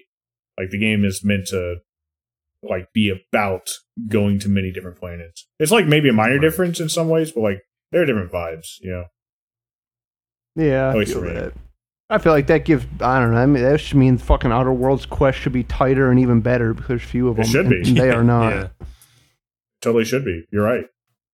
Outer Worlds should have much better exploration, writing, and all that. Does Starfield Um, mostly does it? take itself pretty seriously? Like, uh, like I don't know, Elder Scrolls kind of. Yeah, I mean, you know, Tone. they give you. I say they give you a, a you know wise, wise ass, you know, dialogue option. Some you know most of the time. Sure. But, It- but it uh, maybe is like doesn't feel that bad, right? Because it's not like you're saving the world or anything. you know? Exactly, exactly. And it, yeah, it's not it's nothing over the top. It's you know, I, I could see. I would say actually, I, I, I most of the dialogue in the game, and I you know, cool thing, you know, the NPCs are obviously all voiced, but your character isn't, and I'm 100 percent fine with that because it seems to have let them um give a Oh, yeah, wider. you were voiced in Fallout 4, weren't you? you were voice in Fallout 4, and you know, as a result of that, uh, there were less options. Yeah, you had like four options. I remember that. Or Four options at, even, all, like, at most at four options. with like um, three or four words each. Yeah. Yeah, and and sometimes it wouldn't even fucking ma- not even sometimes. Normally, it would not match up one for one. It would just be like a general like, oh, this is the gist of what you're gonna say. You know what I mean? Yeah. I Um, remember putting the mod on one of my later playthroughs of Fallout 4 to actually change the Say what text you're of your say, yeah. decisions to the actual thing you're going to say. Yeah. Yeah, Exactly. because sometimes it was like, yeah, I don't know, like what they wrote was definitely like a different inflection than I would read it or something, and yeah, you would come across differently. But yeah, no, so you're not voiced, and yeah, I feel like there are more dialogue options, and I Yeah. I feel like they're fine. Yeah, I've never I even looked at any of them and like, you know, cringe or you know anything like that. They've been fine. Yeah. I mean, Yeah. I li- likewise, I haven't like there. There's there's bits of uh, I don't even want to say this word. There's bits of Baldur's Gate three writing that sticks in my head because I'm like, wow, that was a really cool line. You know what I mean? Or like that was a great scene. None Yeah, of they- that has they happened go- to me yet in Starfield, but there's been it's been fine. It's been decent, and then some of the stories have been pretty cool. I have thought about like uh, like some of the quests, just not like the words people were saying in the writing. And for me, I- I'm a big language nerd, that literature nerd. That's kind of important. You know what I mean? Yeah, yeah, I feel you. and it doesn't run into the same problem as Fallout 4 of like, it just gives you four ways to say yes. No, I don't know. Um, I, I feel like I've had. I mean, I'm not gonna say all the quests. You know, some of them, you know, sure. Um, but I felt on the like the the larger side quests, the you know the guild ones that I've been doing, I've definitely had many ways to go about them. You know, either in like kind of like an opposition or like going with them. Uh, There's now, been yeah, it could be a great illusion, and maybe all of those do go to the same path, and I am really just saying yes. But if but I don't know they're really that, good at making that illusion. Yeah, if I don't know, then I guess it don't matter. So it feels Uh, good. It feels Yeah, it feels good so far. I think. Definitely feels good so far. I agree with that. Um, there's been once or twice where I've actually just been surprised, like, oh, are they really gonna? Would they really let me do that? Like things I don't think that I my can really would, say a would racist do. slur? Right? Yeah, exactly. Right? Yeah. Um, yeah, I, I I think the only thing that we haven't touched on about this game that I wanted to mention, um, there's been uh, I think some mixed opinions about the dogfighting, the actual space fighting in this game, but I kind of like it. I, I'm a, I'm actually digging space ship combat. It's pretty basic. I mean, it's not like there's a ton to it, but I'm enjoying it. Yeah, I was gonna say it's not. You know, say whatever you want about the game.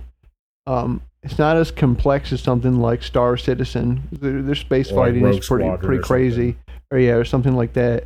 Yeah, I think it is serviceable. You know, I think it. I don't know. I think yeah, it kind of gets lumped in with people saying like, the flying in the game sucks. Um, like Andy said, yeah, it's nothing amazing. It's not gonna you're not gonna they're not gonna make a spin off based on it or you know use that technology for something else. But yeah, I think it works. Yeah, I mean, I like think it enough. strategy of switching, you know, between you know power between engine and shield and weapons and yeah, uh, I like it enough that like my main meta meta quest right now as a gamer in that game is to collect enough money to buy a good ship. You start with a ship, but I need a better one. Yeah. I mean, that's pretty much my build. I'm going all into tech. I'm, I'm yeah, making my flying stuff better. Even though you really, and you comparatively to the ground stuff, I, I feel like you do less of it. I still like that Yeah. enough where I'm making my build that Wait a second. I don't even know this. Do you have companions in this game? You do. Yeah. Okay. Yeah. Okay. The, the amount of companions you can. Uh, yeah, you can go ahead, John. I think you've done. Uh, what I have. Yeah, so I mean, you can you know bring the companions with you, um, you know, and they they help you shoot and stuff. But you know, uh, like you, um, the companions have perks, and uh, you know, say you you still want the benefit of those perks, uh, but you don't like you know, for me when I play you know Fallout or Elder Scrolls, I, I don't like the AI of the companions. I find like they're really annoying. They get in my way, so I don't like to have them. But I can have them sit on my ship and they give me bonuses. Uh, I think one of the guys is like a really good pilot, so I have better thrusters or something. Um, and you can do the same as outposts. You know, if you, I haven't really got into any of this yet, but if you start building outposts, you can send, uh, you know, your crew there, and whatever skills they have will improve the outpost and stuff. Um, I've not done any of that either. yeah, yeah. You can both bring people with you in the, uh, traditional, you know, uh, ally combat sense, or you can just have them in your quote unquote crew and put them on either on your ship or on your uh, your space stations. Okay. So are you getting ships that are like large enough to host a, a, a crew? Well, now here Uh, is a that, that's small one of the variables. small complaint, I guess, because um, while the ship, and I don't know if you know this, Andy, 'cause you haven't bought a new ship. So the ships, yeah, they have you know different seating sizes. However, a default character is capped to three crewmates. What? Um, yeah, you need to. I think it's on the But I've seen ships that sell five. I have a ship that had four, and I kept trying to put a fourth one on, and I couldn't. I was what's going on. If you look under the social perks, it's the very last, like you know, fucking rung of them, the bottom one. You can increase the you know number of crew members you can have. I think the last rank is eight. You gotta yeah, you gotta do social. And my guy, you know, I don't like I said, I don't have any into social perks, so Dude, I'm just that gonna be is stuck so deep though. Like, are you really going to want? Are you really going to need all that extra skills by the time you are the level where you're that deep? You know Well, I mean? the it's not. like it's not. Well, if you if you look Yeah. at the perk thing, it's not too bad because to get access to the second tier, you just need four, points in the first tier. You don't need four of them unlocked. You know, you could just focus in on one, and then you know you've unlocked the second tier.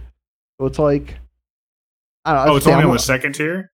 Well, no, no, no. It is on the bottom tier, so you do need more. Okay. But to put in perspective, I'm level 25 ish, and I I have had access to the bottom tier in tech for at least a couple levels now. So around Okay, level 20. so maybe it takes a maybe it takes like twenty levels of focus on that tree to get there. yeah, guess and I, not too yeah, I am pretty focused on the tech tree. I mean, I've branched out a tiny bit, maybe like three or four points other places, but yeah, around level 20. Um, yeah, and then you can start getting more crew members. That's all I had to say about Starfield right now. Um, I'm sure we'll update as we go on. Um, overall, we said our piece. I think it's a fine game, if you, especially to play it on the Game Pass. That's uh, uh, not a good RPG. Maybe I don't know. It, it's no Baldur's Gate, buddy. It's not going to end up on my uh pick five or take five this year. It Five up. But an probably will on uh, mine. Interesting. I don't know. I'll have to look through. Yeah, But it's sort of an big year. We'll have to expected think about it. Bethesda experience as far It as is the most do. expected Bethesda experience. Yeah. Actually, actually, I've been. It, I, I'll just say it. Uh, it's been better than my expectations, but That's good. not by much. Uh, and my expectations were pretty low. Um, without The writing getting, and and, such- and you didn't buy a full price copy, so that's nice. Without getting into spoilers, I will say it's even more Bethesda than you realize yet. Oh my god! In like Oh, an well, yeah, actual I- funny I way, know but that. I don't want to spoil. I, I okay, yeah, I, I know what you're thinking of. I, I know about this. Yeah. Um, Greg, you actually beat the game. Before we like move on and take a break, did you have any other thoughts you wanted to share on it? Uh, no. I mean, really, dude, you guys said it. It's it's an okay game. That's all I really got. I have not. I I have nothing like crazy to say about it, and I don't want to spoil it. I uh, I I, I liked it. I liked the uh the main well, tell me story this: though. Did you enjoy the Yeah. ending? Thumbs up, thumbs down. Uh, thumbs up. Okay. All right. Hey, that's nice. Something to work towards whenever I get to that in some 100 hours, because I'm not going to do the main quests until I'm done with the game. That's the rule. Uh yeah, basically there's a new game plus that you know we were told, so I just did the main story and I'm gonna do a new game plus all my side shit. Oh, okay. Hmm. That's uh that was my uh my plan.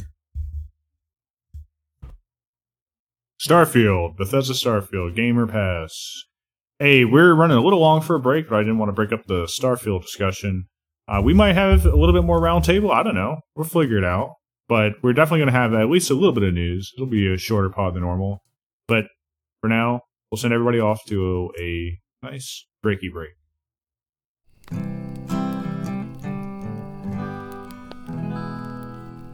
It, it's kind of interesting to get into a spot for me of a game that like I feel like I have a lot, a lot of complaints about, but for now at least they aren't bothering me. You know, there might come a point where it gets too much. I don't know.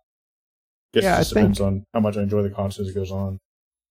Yeah, yeah. I like I said, I also, you know, believe everything I said.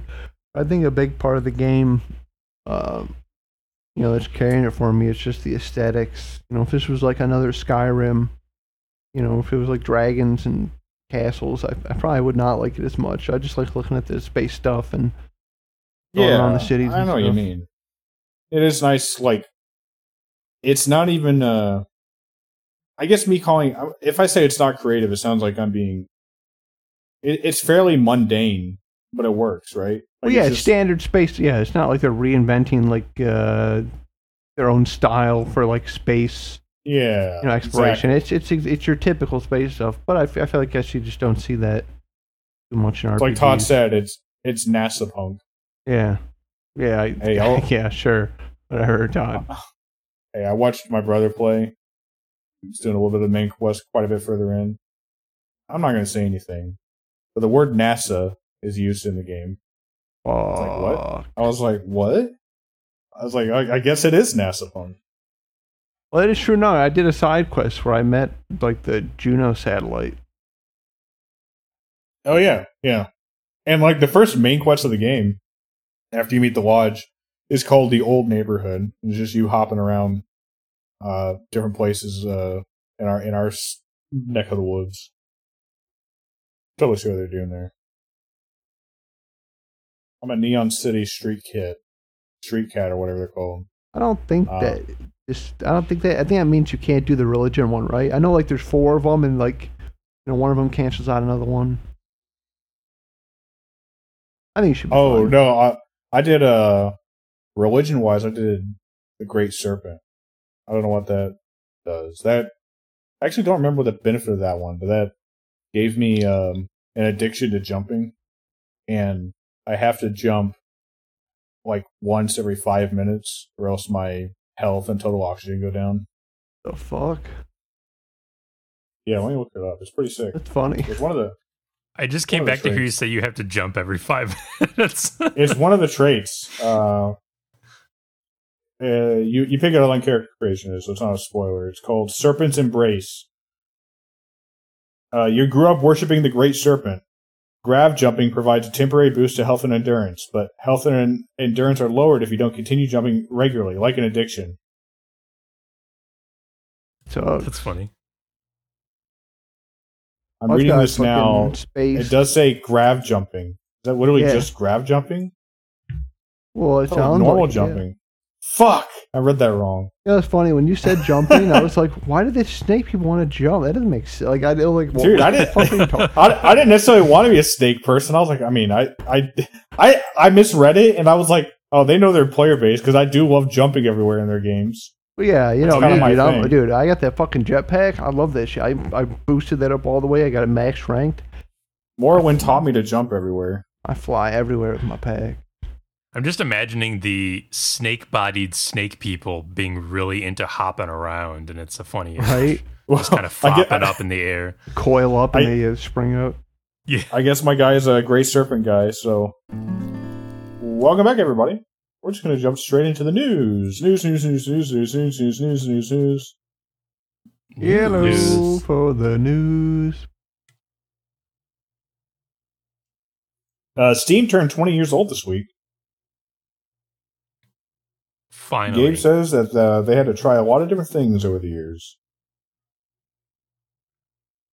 Uh, it just made me think about like All right. how, man, 20 years is a long time. First off, second off, what's it going to look like in 20 years from now? What's it going to look like after Gabe does? Uh, could always I get worse. I wonder, I wonder how much, you know, hands-on he, he has at this point. I mean, he he made the first game and built it from the ground up. He seems pretty Well, yeah. hands on, right? I mean, at this point, you know what I mean? It's been Yeah. 20 years. You know, maybe he's just an old man who's chilling now. I hope so for him. Hope he's just playing games, man. Yeah. we as uh as game players have been around long enough to I think we kind of just we were too young for the era where it was like seen as a an unnecessary and kind of annoying like add-on that they were forcing you to use to play like Half-Life, you know? The bet this would be in like the late 90s. Um there was a time when Steam was seen as like them forcing their client on you, Valve, you know? Mm-hmm. um, Yeah. in its very early iteration. And to think that now it's become so much a staple that we just don't even think about it anymore. And Um, not even that. We prefer if things are released on Steam. yeah, because that's where not only where our libraries are, but we know that all of its functionality and features are solid. We know how it Yeah. works. We know what it offers. Um, so absolutely, yeah. And um, but I think we were, I think we were, we kind of came into it at the point where it was like still feeling itself out, you know, so, like Yeah. I don't remember specific problems from the mid 2000s, but I remember um that it wasn't always as good as it became. Yeah, for sure. I mean, there was a yeah, like uh, just a little one in my life is like I remember uh, I would go over to my dad sometimes, um, who may or may not have had internet, and uh, Steam. If I went over there and didn't th- and didn't like set it up properly, just would not work without internet. I think it's a lot better, but no shit like that now. You know what I mean? yeah. And that actually makes me wonder, like you said, uh, I wonder what Steam's going to be like in another 20 years. I kind of wonder what, like, Epic Game Store is going to be like in another 20 years. Like, will they do the same kind of uh, trajectory as Steam did in its life cycle and actually improve over the years? Or do they just not fucking care and it's going to stay like it is for as long as they can keep it going? It's a great I know. Because like other other contemporaries like GOG and um, I mean, let's not even talk about fucking like EA shit or UPlay or whatever. But like GOG does its own thing, and GOG Galaxy, uh, by all accounts, is is a good uh, client that like can do the the multi platform games thing, which is cool. It's kind of what it's known for. Um, but I think honestly, EGS is like the the biggest modern competitor to Steam in terms of like getting games on there, just because of all the things that Epic offers to developers and deals and uh, free games and everything. Uh, it's just that they're what's it what what About the Xbox Game Pass. that's interesting. You bring that Not up. I didn't really the think same thing, that, but, but sort yeah. of. And the it's like a distant cousin. It's I- like uh, the Game Pass kind of bolstered their very fledgling like Xbox, uh, PC, um, storefront client experience. You know, like the Game Pass is kind yeah, of there's no more that. at Microsoft Store. There, is, I think you just go to like where the Game Pass thing is, right? Or is there Yeah. still a Yeah. Microsoft Store? I don't even know. Oh, I don't go there, to it there anymore. is. Yeah, no, there Oh. totally is. I mean, It but it's fucking mostly for like downloading software. Uh, Good. That's where it should. It's arresting shit because I hated it and I had so many problems. Remember Gears 4? I had to download that game like fucking dude, yeah. 15 times, dude, and it was like a 100 gig. I got like a, like an email from my fucking internet provider that month like, "Hey man, you're you're doing too much. Stop." Yeah. I I'm so glad at least with Game Pass that we that we seem to be beyond the the days of it just not working. It's been a while since I had something Yeah. to bitch about with Game Pass, and, but we used to do it like every fucking week.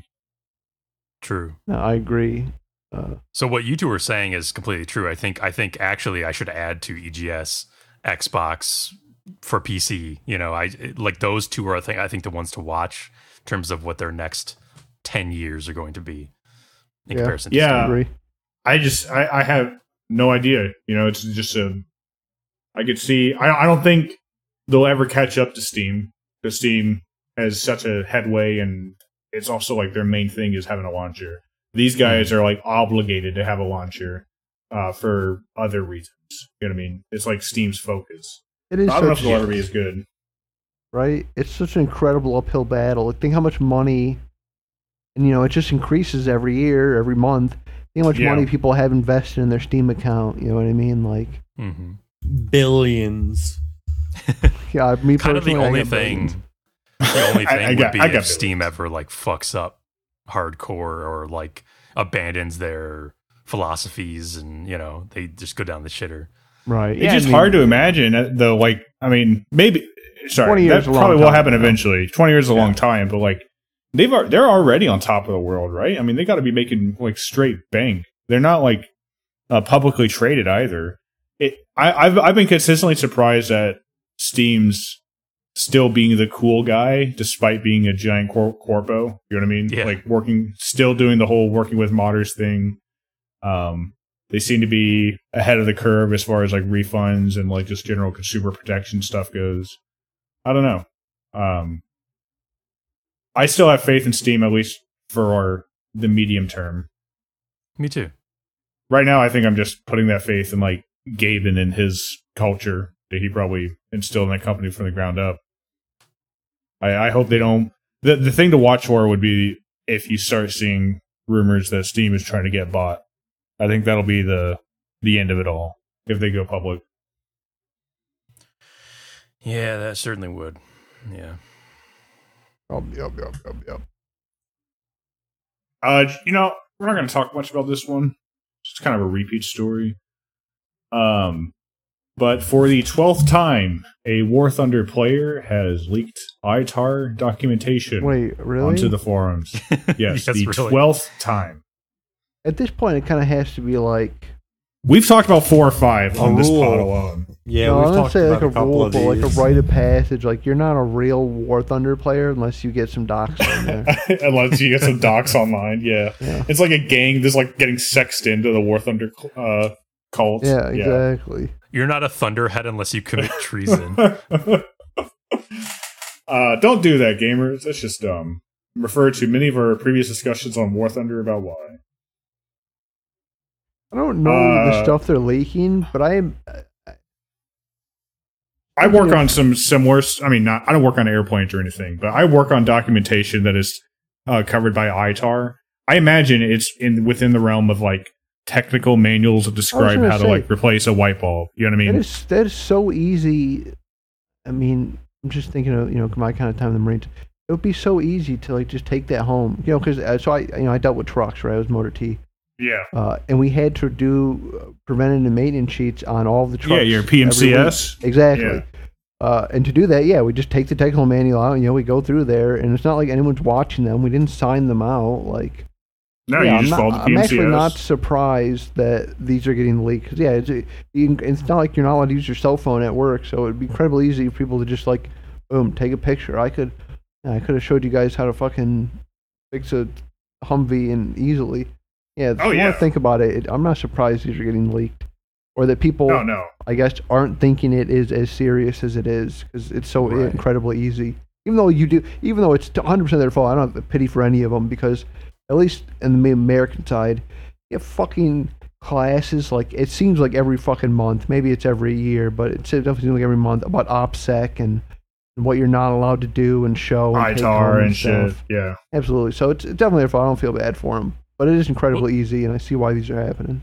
Do they put it into the form of like a funny little song? Because I could see if it wasn't a funny Kinda, little song, yeah. if people. You do funny little uh, web like um, work things, and yeah, there's like a little paper George. Wa- From what I remember, there's a little paper George Washington, and he would work. You know, he'd bring you through different little stations, and yeah, you'd have to play little games. Yeah, great. yeah, you're not too far off. Okay, then they have no excuse. If it's a funny little song or a funny little George Washington telling you not to leak classified documents, no excuse. Yeah. There's a lot of hubbub in the news right now about Starfield. Uh, I've picked just one article to highlight. Um, Todd Howard says Starfield mod support is on the way next year. I gotta say, this would kind of surprise me a little bit. I felt like um, uh, the smart money move would have been to make sure mod support comes sooner than later, but Yeah. maybe this is a, either a out of necessity. This game is maybe a lot hotter off the presses than it seems, or um, a deliberate decision to wait until the game is more stable before worrying about modding slash riding the hype wave longer by releasing this in like January. I don't know. Yeah, I mean, yeah, maybe just riding the hype wave, and then I'll have someone else to announce, perhaps, because people are already modding, you know, the bejesus out of it, you know, on, Oh, for sure. on the people side. Um, yeah, I mean, it'll be cool when it comes out. Oh, actually, This it article probably won't- does it probably point won't out- be cool. Actually, it's Bethesda. They'll probably charge for like the simplest things, and people will probably still, probably still just go to you know Nexus to get their mods. Mhm. Sure. I, I did see in this article that uh, apparently this is in line with the timing um, related to Fallout 4 and its mod support, so maybe it's not as surprising as I as I take it originally. All right. Okay, let's get into it. We have uh, a couple banger of a story. The big thing that started shocking through the waves yesterday was that Unity announced that they're going to start charging developers on the order of what was it, twenty cents per install. Per Um, install. per install. Now, let me just be upfront that the stage of this story, recording 913, they have since walked back at least the per every install. But Wait, so that means uh, if I just keep uninstalling and installing my game, I could bankrupt. Someone? Yes. Yeah, we're gonna Oh, yes. bankrupt a bunch of companies. We are a bunch of people Absolutely. already planning. You, you really should have given me Hollow Knight Silksong sooner. it's a shame I have to destroy you now. Oh, hey, uh, you're right though. Silksong is is one of the games uh, that is developed on Unity, so Yeah, so it would totally be affected. affected. I see. I don't think it was actually real. I seen a joke tweet that was like, um, you know, basically that you know, you know, because Hollow Knight Silksong is on Unity, and you know, we don't think this is right. We're Mhm. gonna take a few years to go put it on, uh, you know, something else. Unreal Five. yeah. fair, fair. Fair. I, I can't hate him for that. Be patient. Um, but yeah, I mean, what an insane, stupid idea! Like, in, in, on on so many levels. Like on the on the level of how do you expect people are going to react to this? On the level of can you even pull this off legally? Like, it's it, it's it's it's How they even- ludicrous. How do they track? How do they track installs? You know what I mean? Like, what if I just go offline and then uninstall it, install it? Like, how would they know? Uh, I don't understand what these words mean exactly, but every install makes a call to their runtime API. So, Hmm. um, they can track it. I, I suppose that assumes that you are connected to the internet. Uh, if you aren't connected, they presumably can't track you. But don't worry, I'm sure they'll find some way to install a, mal- a malware into your computer that can track that. Mhm. So if Right, I just install the game and I put it on like a big USB and I give it to thousands of people, would uh would they would they have that game for free or how's that? Um, would they yes. know? Would they know No. about that? Well, they wouldn't. Only if they installed it offline, maybe. Well, this isn't necessarily DRM. So, like, it, that get yes. They, they- I mean, you like just like you could pirate a game off the Pirate Bay and do that. You could have done that, uh, and so long as they are using cracks to get around whatever DRMs, yes. So they've since walked back, doing it on every install, and now it's. Sorry, that's something in my throat. Every Now other on the- install. now it's the only the initial install. Mm, Uh, Ever think about install? twenty cents. okay. Still Still ridiculous. insane. Dude, su- dude, suck egg, CEO. Well, it's still insane because it. How do they know what is a unique install? Now, I don't know. Again, I made the words earlier. I don't know what those words mean, but from what I understand, from what people are bitching about, uh, those words don't necessarily have the resolution that clever script kiddies aren't going to be able to r- and install the game over and over and flag it as a new install. You know what I mean? hmm Right. it it's just insane to think about because what what exactly does it cost unity anything to have people develop using their stuff this is just a way to like rake you know what i mean it's not like they're like uh, well server costs are, are really increasing we, we just uh, we're sorry guys but like you know what i mean it's just this is just a fucking uh, we decided that you owe us now. And as other as people point out, Unity is also huge in the mobile market, where installs are even more like fleeting and and uh, yeah numerous. You know, so it's like how yeah. I don't know the like you. I don't know the technical details of like why anyone could claim that this would be necessary or a good business decision, but it really does seem like from our perspective that it's just pure greed. I can't stop thinking my mind about how similar this feels to Wizards of the Coast and the whole drama around their new uh, OGL, right? Because it's just Mhm. it's the, it's a total boneheaded move that's going to alienate consumers and content creators alike, and potentially irreparably damage their brand because people are going to start looking for alternatives. And even if by now Unity and Wizards of the Coast have both walked back some of the terrible decisions they made. By now, I think Wizards of the Coast has walked back pretty much everything, but um, the, the the trust is broken, right? You just know what they're thinking that they this is what they want to do, so they're going to find some way to make their rake, and they'll sneak it in to try to make it so that you don't notice. Speaking Might of as that, well get all your money as you can. We're at the end of it.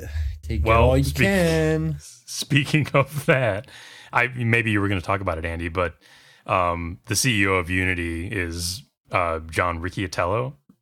Ricky T. Oh, I forgot about that. I'm glad you brought that up. Okay. Uh, he is the CEO of Unity Technologies and was formerly the CEO of EA, Electronic Arts, between the years of uh, 2007 and 2014, which are the years where EA became a, an atrociously greedy studio and like Yep. just a terrible business. Um, so he then flopped over to uh, to Unity from 2014 to now, and you know he's been running the show over there for a while, so it's not like he just joined them. But it is interesting to note that there has been some news. I don't know how like solid this information is, but there has been news that he sold like 2000 shares of Unity on September 6th, I saw that. I did see that. which I was saw 6 that days uh, ago. earlier today. Yeah. So, mm, hmm. I don't know. We'll Can't see. keep a king down.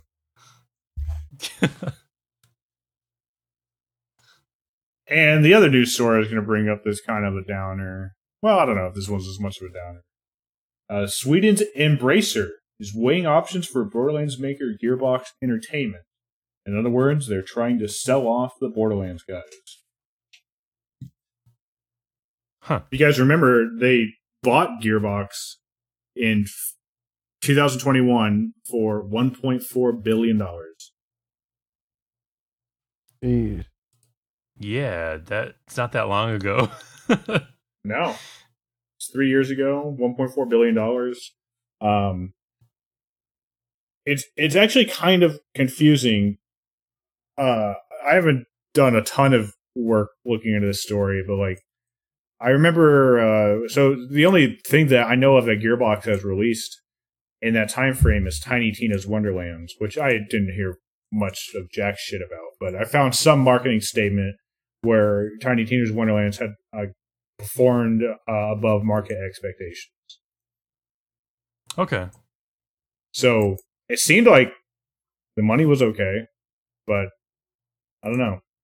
I don't know why they decided to sell them off. It's, it's I interesting. wonder if it's just like I feel like we've been hearing about Embracer um, Divesting. published stu yeah, divesting and having uh some uh failure. Not not not flat out failures, but like definitely like a string of maybe not successes. Uh, I, I'm trying to think of like what that includes, but I, I'm having trouble bringing that to my mind. We've seen um, Embracer a lot in our in our cycle. I know you're Yes, saying. that's a good way to put it. We've seen them come up and not in a like a positive they're they're killing it way. Yeah. uh, Yeah. which is post them really kind of ramping up their acquisitions um in recent years. So I because I remember us talking about how like I you know they seem to have had a fairly good track record previous to their ramping up of acquisitions and then we were they were getting these IPs from these companies and these these companies that own these IPs and we were like well it could be good you know we they could be doing something here and they could actually uh deliver but it's Well, also keep in mind that there's been a, a like a little tech bubble over the last few years coinciding with the pandemic, right? You see it in the tech uh, job industry as well. Uh, this is the year, and around this time, um, I've seen uh, across the industry um, a lot of uh, layoffs and uh, downsizings and um, like that. Um, maybe it's just a simple story of Embracer Group was riding off the inflation uh, rising from the pandemic and uh, made a bunch of uh, purchases that were overvalued for the same reasons. And now that the bubble is bursting, to be clear, I'm not an economist. I'm not saying there's literally a bubble that's bursting. I, I haven't looked into it enough to say those words, but uh, now that a bubble is bursting, they're they got to sell shit off. You know, That could be it. And maybe it's actually like um if they've been stumbling a bit in other areas, maybe Gearbox is actually seen as valuable to them and that's why they're trying to divest Gearbox specifically. yeah, Um, maybe that's a good because point. like even to in this compensate article, for yeah, Yeah, even in this Reuters article, I mean, you mentioned the Borderlands DLC Tiny Tina. That one apparently was a success. This Reuters article also mentions that uh, Gearbox published Remnant 2, which was Oh, yeah. apparently a big success. Yeah. Um, so maybe Gearbox is doing well enough that they're actually seen as like the right company to try to sell away. Um, Yeah. To make back some moolah and then focus on bolstering their other properties and stuff that other companies that aren't doing that well. yeah, interesting way to look at it. But we'll, we'll see what the next few months hold for Gearbox. I'm not a, I can't say I've been a fan of the game since the fir- very first Borderlands, but um, I know there's a lot of Borderlands heads out there. A much a bunch of I bordermans. Hate Borderlands. Gray's not a borderman. Hey, this, hey, this is for all of our uh, uh, over pampered Apple boys out there. Resident Evil Village and Resident Evil 4 Remake are coming to the iPhone 15 Pro. Apple's iPhone Did 15 you, Pro um, also has an yeah. A17 Pro chip that enables hardware based ray tracing for games. Andy, did you see what game uh just got announced for phones today? Was it Death Stranding? Yup. Yeah. I, Yeah. Yeah. I can't imagine I, that. I'm when I saw that, I on my thought about phone. that. Exactly. There's so many fucking controls in that thing. Like, what are you gonna like? I could one of those games- Watch the half hour cutscene was- on your fucking I was- phone. dude. I was thinking like that. Like you're playing through like one of the parts, and like one of the things DBs grabs you and just fucking rips you through this entire area, and you got to run through. You can't like do all the. God. It, very funny, very funny thinking about it. To be I was on the bus and I was watching this guy's phone, and the bus made a bump, and he dropped all his fucking packages down a mountain. Oh the guy was God. so pissed. Yeah, they added gyroscope controls with your packages. Pretty crazy. I think that Sorry. I, I, I have to imagine that like hardcore phone gamers would would use those like uh that controller thing. the controller that fits around the Yeah, phone. that's what I was gonna say. side. It's one of those games that only works on phone because you're gonna play it like you don't have a phone. Yeah, like you're just using a portable console for a handheld. Yeah. Like a Bluetooth controller, shit. You know what I mean? Yeah. Yep. Which yeah, you know, for the people who need that, like who want to spend twelve hundred dollars on a phone but not a computer, I whatever. I guess nice, cool. I just with this, I I can't imagine playing like a phone, like a create like Resident Evil Four, like those on the phone. That just seems like strange. Like I play very rarely like two games on my phone, and uh those are very uh like click based. And Yeah. like, I have that actively sense. That- that, tried, makes dude. sense. Like I I've just- actively I- tried for content, like for to talk about on the pod. I've actively tried to play games on my phone to the point where I'll like on a work trip make that the objective. I'm going to play a game that I know I would like on the phone. I can't stick with it. Not I can't do it. Dude, I can't. I literally, I Genshin, Blue Archive. I started them, play them for a little bit. Can't can't get can't stick stick with them. Don't know what For- it is with phone games. I think for the for me the reason is they're just so unimmersive that I can't put away the world outside the little screen. Like I can't I can't Sure, remove fair. myself to this Mm, game that yeah. I'm playing. It's actually funny. Uh, like another phone game that I like, uh, Granblue. Fan, uh, it's actually just got a uh, a regular game RPG they announced that's coming out in like a month, and I was very happy about that. So I didn't have to fucking play it as like a phone game. Oh, it's coming out on like proper Yeah, yeah, like a PC game. platforms. Okay, good. Like it's like an actual like RPG, not like a like a phone game. Yeah. All right, last story of the evening. Hey, we like to say around here that the most important thing in the news always happens after we're done recording. And it's true this week. I'm just glad that we at least know that so I can say that now. Um, Nintendo is doing a Nintendo Direct tomorrow featuring roughly 40 minutes of information focusing on Nintendo Switch games releasing this winter. Now, do we know if Uh, these are going to be some games we know about and some we don't? Like, are there going to be premieres of this? Do we know? Uh, I don't think we I- know anything yet. I think what I just We said just- is the sum total of what's Okay. known. Just yeah, just whatever's like. Well, That actually year. kind of bodes well because, like, sometimes they these conferences will s- or these you know direct type things will say don't expect anything new, uh, and then we know not That's to. fair. Yeah. So I mean, it is. we. Uh, we're getting to the Christmas season. You know, it's time for them to do their. You know, it's usually around the, around the time that a lot of companies try to release big things. So For sure. how that goes. all right. Thanks everybody for joining I us uh, tonight. hold on, hold on. I have one ahead, news sorry. story.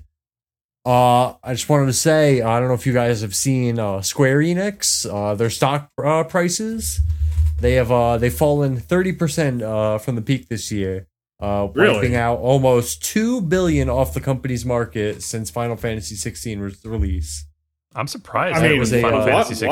that that I mean, happened. All right, so yeah, I've, I've heard. I've heard So- some things about Final Fantasy 16, but they seem to well be like. this isn't about this isn't about final fantasy so this is from this is a uh vgc article uh but like uh like someone said uh they they this is very uh like just disingenuous because it's square enix releases like dud after dud after dud like babylon's fall Forspoken uh DioField chronicles i don't know if you guys know what that is uh they did all that crypto nft shit that was going on right. so like Right. oh yeah. Pe- that you those are all yeah see so uh, people like that's clearly those are the reasons the companies you know lost 2 billion but they uh they put it up to like oh yeah man since final fantasy 16 came out it's been uh they've been losing a lot of money Ooh. Rough. rough rough right dude imagine losing 2 billion dollars like that you. I can't. I certainly can't. Um, just I, I I just saw something else uh in an article Yeah, that I was looking at that um makes something I said earlier worse about the uh the Unity situation. Not only What's did uh did uh, uh Riccitiello sell 2000 shares on the 6th, but he has sold something like 50,610 shares this year without purchasing any.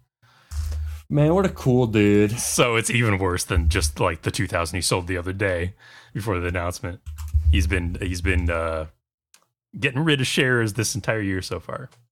I guess uh, the next question would be whether he has year on year habits of doing buying and selling during these periods of time. The reason Right. I'm not so I, I was cagey earlier when you brought that up, and I'm still cagey now because most extremely obvious cases of insider trading probably aren't really insider trading. Like companies like this have certain windows in which you're allowed to buy or sell stock uh, if you work at the company often. Um, I don't know. I, I'm just saying it requires more analysis to like point to that, even though the correlation seems very obvious. I won't deny oh, that. Oh no, that's a You know what I good mean? point to bring up. Yeah. Yeah, you're right. Not that I have anything to protect about this Jono guy, but like at the no, same time, we just, we're, maybe we're just maybe you don't get that. number and we don't know everything. Yeah, and he's been in the game a long time. Like he knows what insider trading is. You know, I'm not Yeah, even saying he's yeah. a good guy. I'm just saying like this would be a very dumb mistake to make. Yeah. Yeah. But hey, listeners out there, this is a real and honest statement. I'm gonna get going brass tacks, chips down. If you out there have two billion dollars you want to lose, you can send it to brokencampfire at gmail.com or send me a tweet at broken campfire and we can discuss um, the best way for you to lose two billion dollars in in in an investment in a small video game podcast run by uh, just some rural country folk from the Midwest. 50% chance I can double that money for you. Double baby. Maybe now that they're getting rid of Gearbox, Embracer can pick us up. Hey, I'll work for Embracer. I bet I could shit out a better game than Borderlands 3. I can make a better game than Borderlands 3. I mean, that's easy mode. Yeah, dude. Hey, Vito, when you listen to this, I hope you had a safe trip. Uh, hope you make it home okay. Um, Dusty and the Dazzlers really missed you. We're looking forward to our continued adventures. I hope you ever your Vito, hands Vito, crumble into when you hear this, Oh my I God. want I hope I'm the first person to tell you. Do you know they found aliens? They were talking about aliens in Mexico Congress uh today. Real, real confirmed aliens, boys. I mean, he's heard about what happened in New York, right? Like, he's got to know that by now. No, Oh I don't think God, we've told him that. so. He's in a pretty rural part of Italy, so Well, That's he'll true. know when he comes back, and uh, you know, comes back to where, John? To where? You know, The real question is not where, my friend, but when. The end? When? No, like when's he coming back? I need to play more Baldur's Oh, Gate. I don't know.